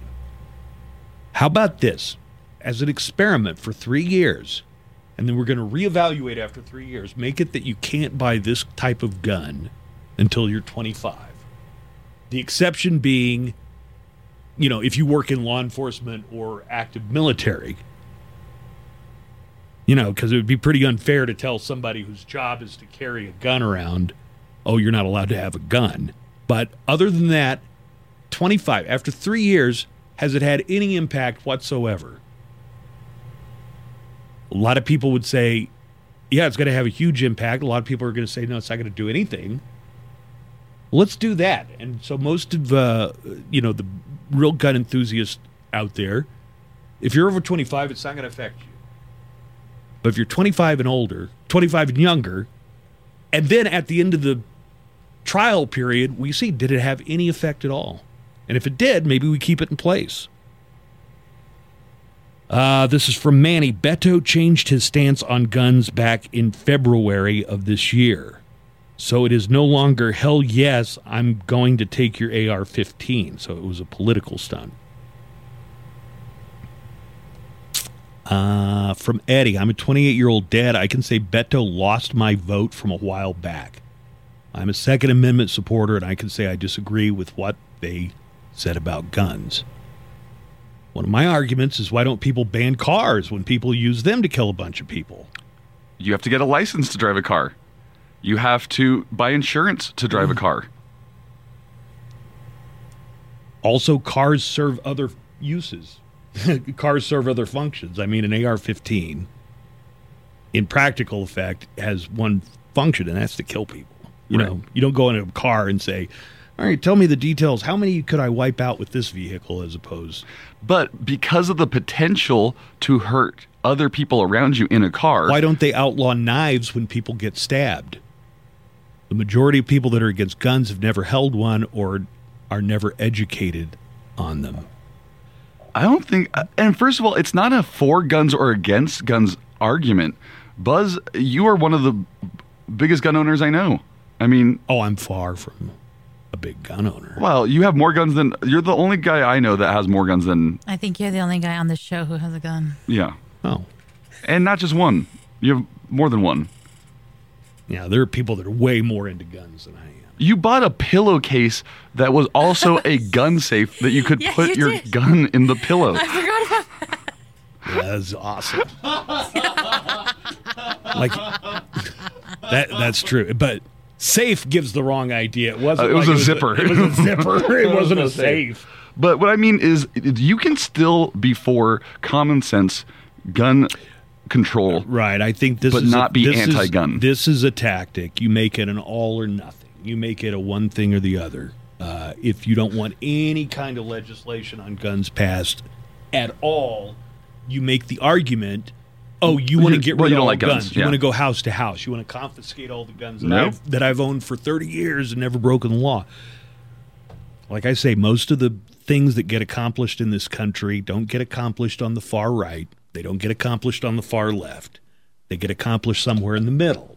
And if you're not willing to compromise, what you're what you're doing is basically signing off on nothing getting accomplished. So there's going to have to be some kind of compromise. So you're going to have to say, yeah, it is kind of weird that uh, you know this kid could walk in on his 18th birthday, buy an AR-15, then go back and buy over 300 rounds of ammunition.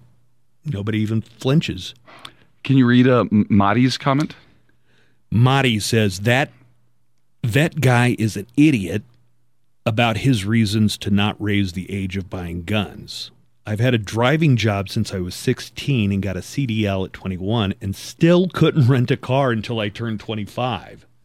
I've had I had 10 years of driving experience before with 6 of those as a professional driver. He just wanted to point out that he has gun experience and talk about himself. Raising the age limit seems like a good idea. Well, the reason I picked out 25 as an example is up until recently, most car rental uh, places had a policy that you couldn't buy, uh, you couldn't rent a car before you were 25 because they would say, "Oh, you're a risk. Well, you're a risk. we don't trust you. You're not old enough." Uh, let's talk to Vince real quick, uh, who called, who's on the live line. That number is 910 4995. Hi, Vince. Hey, what's going on? What's happening, Vince? Morning. Hey, so, um, I fully agree, Buzz, in regards to, you know, not a majority, if not all, as far as school shootings are, is like your 17, 18 year old, like young kids that are doing this, right? Young adults, or, or or they could be, uh, you know, students themselves. We've seen that happen. And Nico pointed out, what about bullying, which you kind of sidestepped, but that's kind of like the, one of the like prime factors almost every time is these are bullied, Mm-hmm. traumatized kids. When do we get serious about addressing that? I have kids in school that they've been bullied, and nine times out of ten, it's it's it's treated like a hand slap or some kind of stupid rite of passage Mm-hmm. instead of like the like the kids are sent home for the day or whatever, or God forbid the kid actually sticks up for themselves, then they're vilified and and almost treated worse than what the bullying happened, Mm-hmm. which has happened to one of my kids where she stood up for herself and then she got in major trouble. And I'm like, are you serious? Yeah. So I'm just curious, like, when do we get serious about that part? Because if we could, I'm not saying bullying can go away completely. That's a little unrealistic. But when do like the consequences of that start being taken more seriously within schools and from parents? You know, I Start making I I think that uh, some so yeah, bullying as you think of in the classic sense, getting shoved in a locker, getting beat up, or getting you know punched or whatever. But I think a lot of these kids or young people that are described as loners, there's also social isolation, just not talking to somebody or not including them or snickering behind their back. I mean, there's so many different forms of bullying. It's not just the oh, this is a bully and he's going to beat you up between classes or whatever. I you know. Well, we talked about this yesterday, and Vince, I I, I agree with you. I think uh, you don't see the cool, popular kids for the most part doing these shootings. It's always kind of an oddball or kind of an outcast, and Well, the- you don't have to be bullied to be an outcast. I think it definitely comes along with it. I think being an outcast, if they feel if they feel comfortable to like even address to the teacher that yes, I'm being bullied and it's going to be handled. Nine times out of ten, they're going to say no. I didn't when I was growing up. right? I didn't do. I think I, yeah, I think when I was in school, you might have gotten from a teacher, a vice principal, eh, you need to stand up for yourself. But then if you do stand up for yourself, all of a sudden, oh, you were fighting on campus. You, you're you're the one in trouble now. I get where you're coming from. Yesterday, um, we were talking about arming teachers and the cost that it would take to arm teachers, or even just have security guards uh, posted at every school. I think they should inv- invest in having counselors and psychiatrists on every school. At least a psychiatrist or counselor, so that they can they can identify the no. They have counsel- Schools have They have school counselors, but I, I mean like an intensive mental health counsel uh, platoon of five counselors per per school or more to really that's the only way you're going to be able to look for all these red flags for all these kids who are are uh, at risk for doing these things All right, I think the mental health angle is definitely legitimate. But Vince, how about my idea that you make the age that you can purchase one of these weapons, you know, one of these expensive AR-15s that are going to cost you seven hundred to two thousand dollars, and you know can carry 40, 50 rounds of ammunition. Just move that move that age that you can acquire those up. I mean, it seems like a constructive idea. It also kind of feels like a double-edged sword because yeah, you're going to have well, now I have to join the military if I want to be an early gun owner, which If somebody's that committed to guns, I'd like to have them in the military where they get some training and some discipline. you know, if that's somebody's like, I will make this life altering decision to join the military, if they want to do it that much. Oh, you were born for it then. Yeah, then more Yeah. power to you, soldier. All right. Thanks, Vince. It sounds like a constructive way. Right, we ought to be, we ought to at least be able to talk about it without saying I'm going to contact your sponsors and cancel your show or I'm never li- you know I'm I'm not going to talk to you or I'm going to shut you down. We ought to be able to at least discuss some of that stuff without having to be worried about being canceled from the other side. And it, by the way, the other side we need to stop thinking about that because I, I don't think there's any side that says we shouldn't do anything about this problem that is uniquely American. But I agree, Vince. We got to take care of bullying for sure. All right. Thank you, Vince. I, I appreciate your call. Good one. hmm Have a good one. You probably don't relate to the bullying aspect of this too much because you were a bully. Mm, no. No. I Buzz, was- you were a bully. no, I don't think so. Were you bullied? Yeah. I mean, But I mean, bullying in No, like, I the meant 60s to- was weird. No, I meant to me this year oh. in general. if I point out that you your hair is nearing extinction, that's a statement of fact. I Just know that's that I'm harboring some grievance and resentment towards you. Great. I'm the one caught in the middle. Well, I'm sorry. I will do my best to avoid this Stop blinding bullying shine him. that is coming off of your forehead because of these fluorescent lights. I think your your your bald spot is doing like eye surgery. It's hot in here. That's my sweat. That's not the balding. Uh, let's talk to I believe it's James. Do I have that right? Hi, James. Hi, good morning. Hey, what's going on? Well, I was uh, talking to my wife last night, and I was telling her that uh, since she works for the schools and stuff, that she should invest in getting uh, that bear pepper spray, like I saw on Jackass, where they sprayed those guys, and I mean, they couldn't. They were so disoriented. They, you know, that would give up my wife a couple of seconds to take off, or you know, take off running or something. You mean like a powerful, non-lethal uh, thing? Yes. Like bear spray. Yeah, grizzly pepper spray Believe for it or grizzly not, I've- I've been sprayed in the eye with bear spray before. That thing burns. It will make it impossible for you to accurately shoot. But I would point out the only thing is that an AR 15 has considerable more range than bear spray does or any form of pepper spray. No, no, but it, I'm thinking more like a deterrent, you know, just so. I mean, because by the time you, I know you're going to start shooting everywhere, but Like if anybody could just run up, somehow get through the hail of gunfire and spray the shooter with bear spray, at least it's something. that that bear spray shoots up to 25 feet. That's what I was telling her. So I mean, maybe maybe having taser guns and bear spray on I- I school mean, campuses. We're getting some reports here that there were cops outside and they didn't go into the school for an hour because they were afraid of the bullets and they had guns and armor. So it's you're telling the teacher, "Hey, we're going to give you bear spray and you just keep it handy. Don't ever forget it. Leave it in your car or, you know, in the other room or leave it at home." break glass in case. Right. And then, you know, while the while the cops, you know, are waiting outside because of the unrelenting hail of gunfire, you as the teacher try and get him with the bear spray. Any suggestion? Listen, I'm not I I don't uh I don't think we should rule out any kind of suggestion. I think there are probably multiple prongs we could go at this, but really nothing happens. We just spin our wheels and we argue about it and people say No, what I mean, they think. like I say, I'm still going to let her still keep that that pepper spray, you know, because I, I know it, it. To me, I, I really, I'm thinking it's a deterrent. It's well, I don't think I don't know about a deterrent, but it might. I mean, it's better than nothing. It's better than It's Better nothing. than nothing. All Oh, yeah.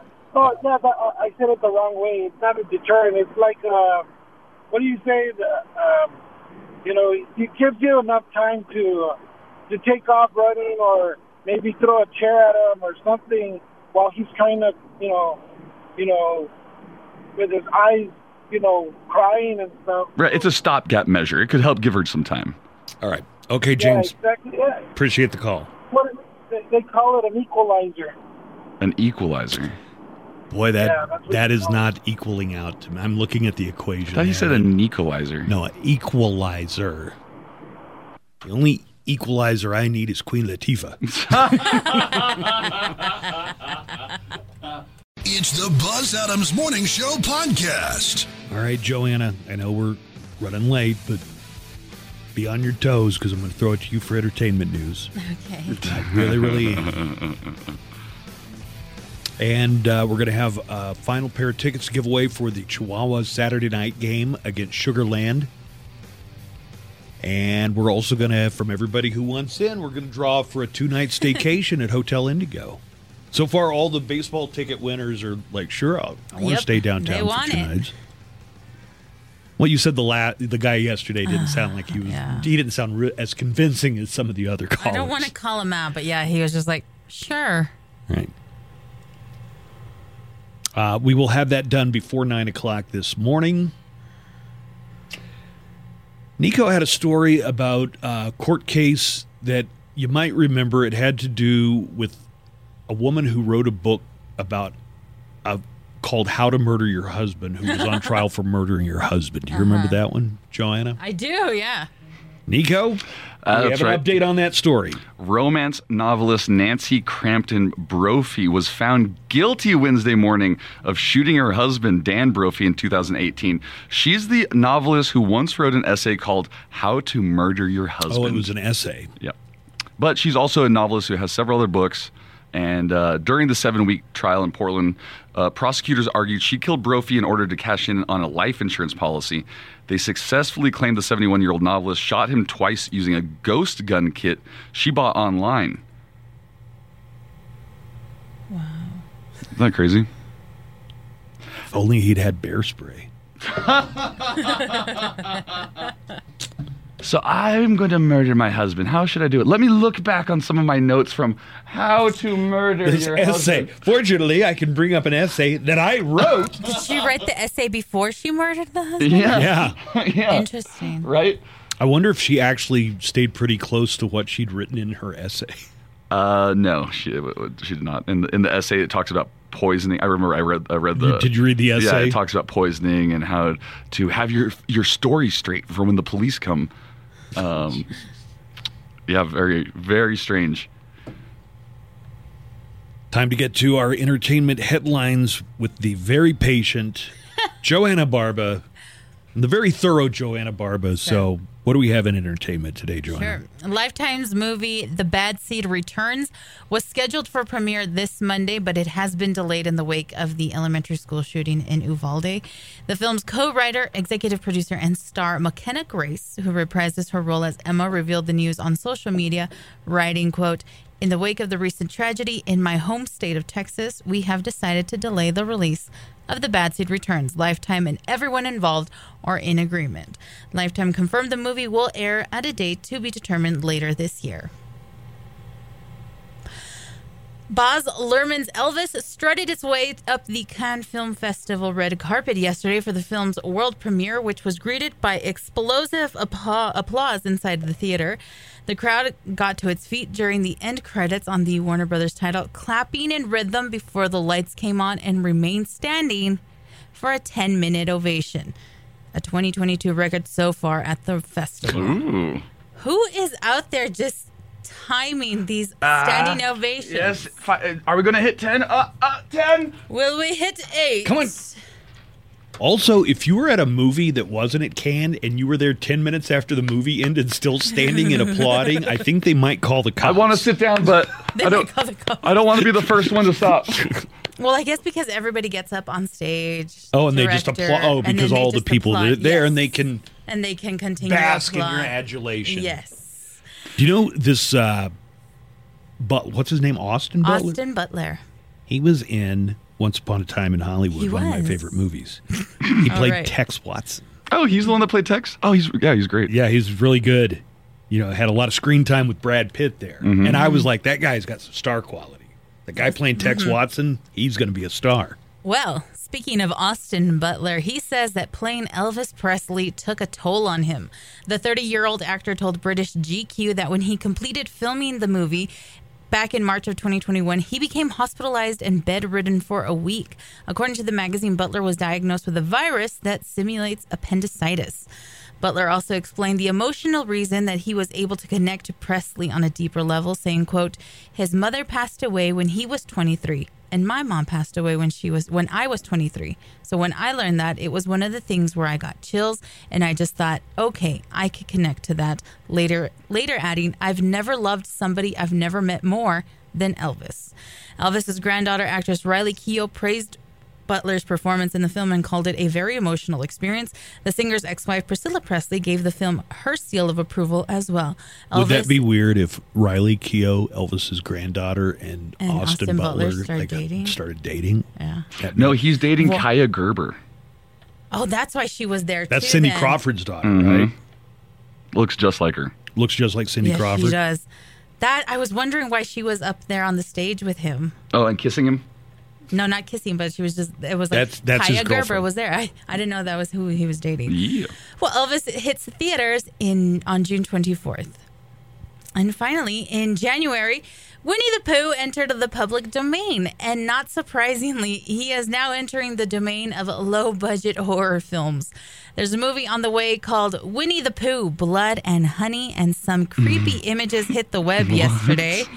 It was written and directed by a guy you've probably never heard of, and it stars a bunch of people you've never heard of either, but there's no information on the plot except that it's, quote, a horror retelling of the famous legend of Winnie the Pooh. And Buzz, no you have word, to see these screenshots from You this. have to see the, the images. There's no word on when it's coming out either. That's a guy in a plastic mask. That's a that, look, that, scary that looks like Winnie the Pooh. Like a deformed Like a Winnie the deformed Pooh. one, yeah. That like he looks like the Joker's Winnie the Pooh. Is that Piglet? Boar. Wouldn't Piglet be like smaller? Because it's a piglet. I mean, it a looks like it, yeah. it looks like they're wearing masks that you would get from Spirit Halloween store. Spirit Halloween store in 1980. Yeah, These are right. bad. Bad. I would like to see a horror movie, but I'd maybe like to see Tim Burton's take on it, or Ari Aster, or somebody like Ari that. Like Aster? somebody who's really going to put it, or Cronenberg, somebody who's really going to put a spin on it. This Damn, just looks that cheap. chick has huge boobs. Look, they're just in her face. Man right. Nobody, nobody in it is recognizable. No, Nah, I, I don't It's a- recognize it's anyone. described as a really low budget. Yeesh. Well, with your entertainment news, I'm Joanna. Oh, Grandpa. brother. Not brother. Oh, Oh, brother. No, he bother. says, "Oh bother." Think, think, think. You know what's kind of scary? Like, I want to see what Tigger looks like. Oh, Tigger's got to just be a madman. Right? I want to see what Roo looks like. Who's going to play Christopher Robin? Who's going to play Rabbit? Uh, all messed up people, apparently. Eeyore. Oh, Eeyore. Have you heard like that that theory that Winnie the Pooh is all like mental problems, like Eeyore is depression. And Winnie the Pooh is like brain damage. and, and I want I've- honey. Let me think about it. Yeah, I- you No, know, I think Winnie I the Pooh's vaguely like- heard I can't remember what he's supposed to be, but like Rabbit is OCD. OCD, right? What would Piglet be? The Pooh mental. Tiggas don't jump; they bounce. Schizophrenic. right? Yeah, definitely. Or manic. Man, yeah, manic. Oh, ADHD would be Pooh. Yeah. Oh, bother. Let's play poo sticks.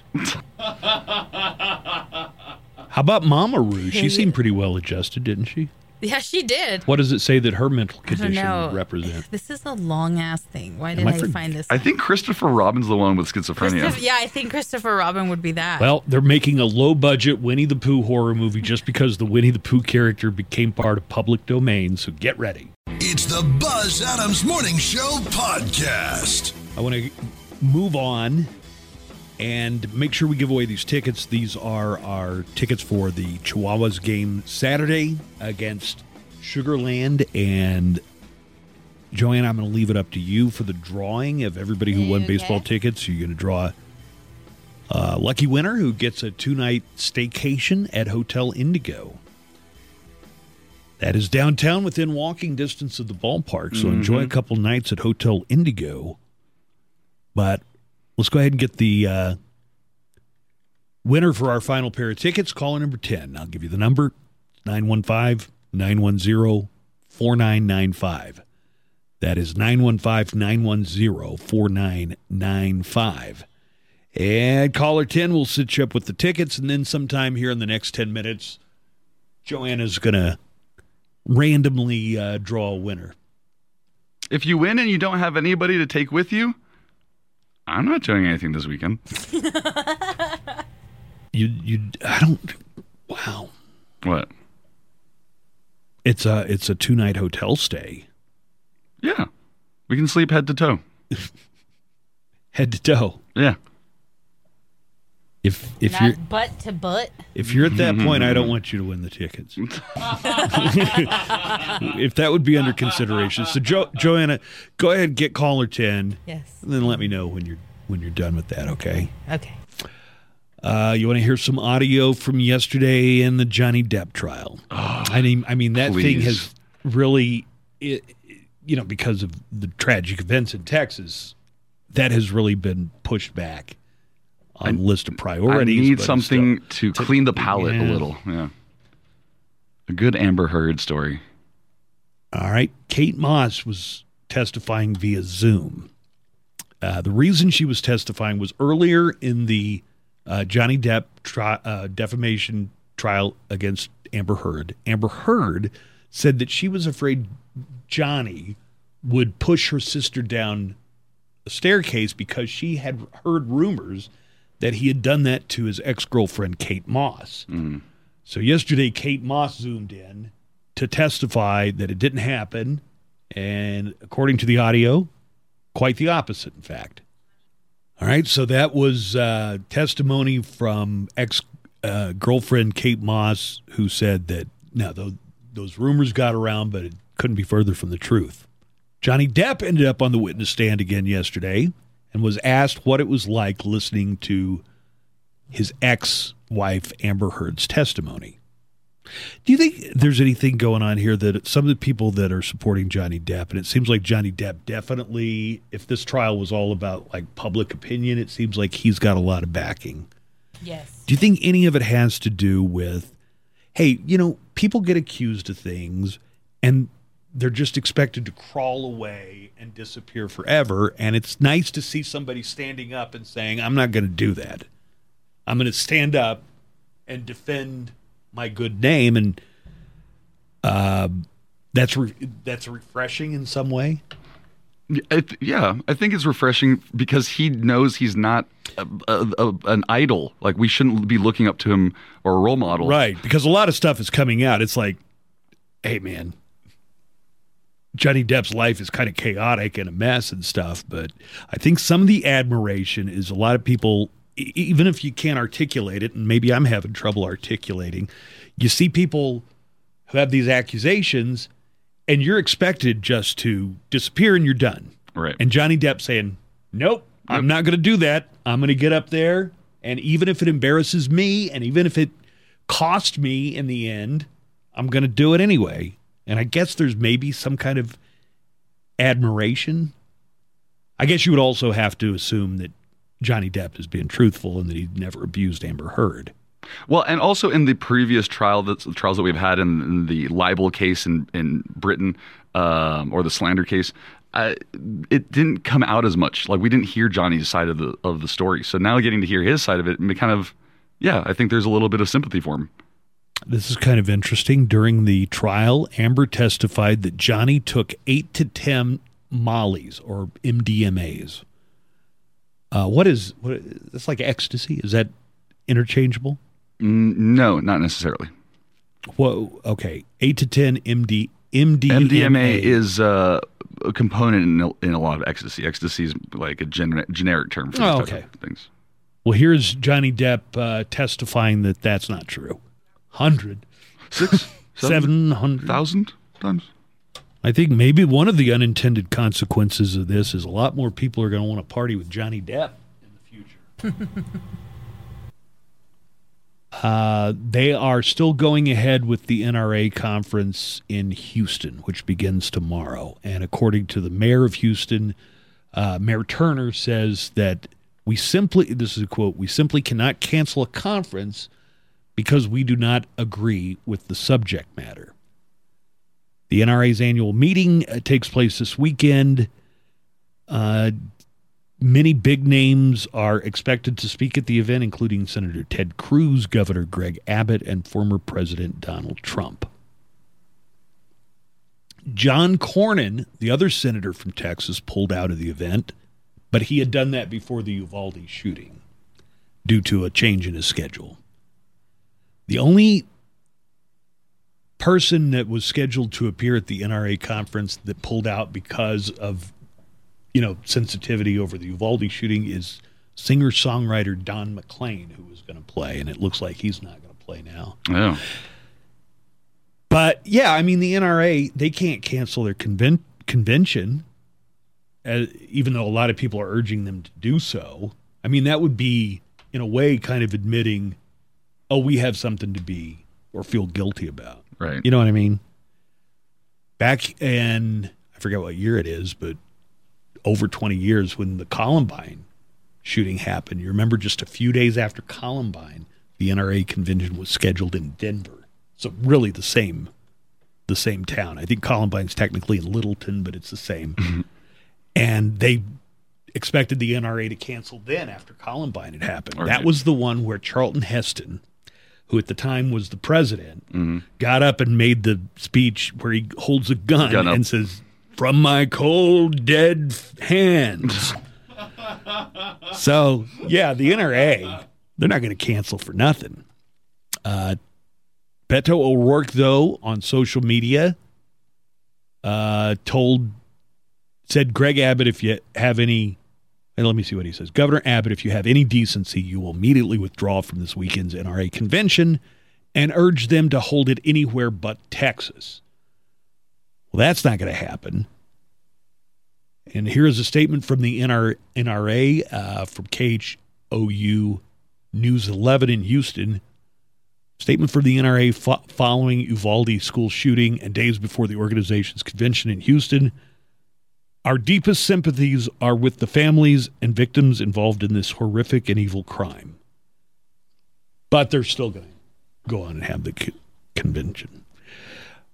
Uh, Joanna, you want to you want to announce the winner of the VIP weekend staycation at Hotel Indigo? Yes, totally at random.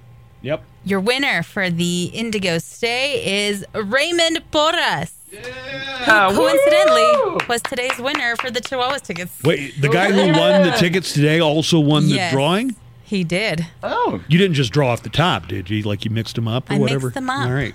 Totally I know. random. I know you're totally professional. Totally profesh. Uh, we're going to be out tonight, Cool Canyon Nights at six o'clock. Our co-worker, our fellow DJ Ray, Ray. Adiola, is going to be on the patio Tearing stage. it So we're up. going to introduce him, and then at Joanna's seven, dressing up like she's from the 80s, too. seventy. Uh, she is from the. You are from the 80s. Yeah, aren't technically you? she is. Technically. Uh, at 7 o'clock, Prime 80s is going to be on the amphitheater stage. We're also going to introduce them. So come out. It's a very rare appearance where everybody on the morning show is all going to be at the same place. That's Cool Canyon Nights tonight. And we hope to see you out there. Have a great Thursday. The pre-kend is only a couple hours away. Let's get ready for the pre-kend. And uh, we'll be back tomorrow at 6 a.m. We'll talk to you then. So long.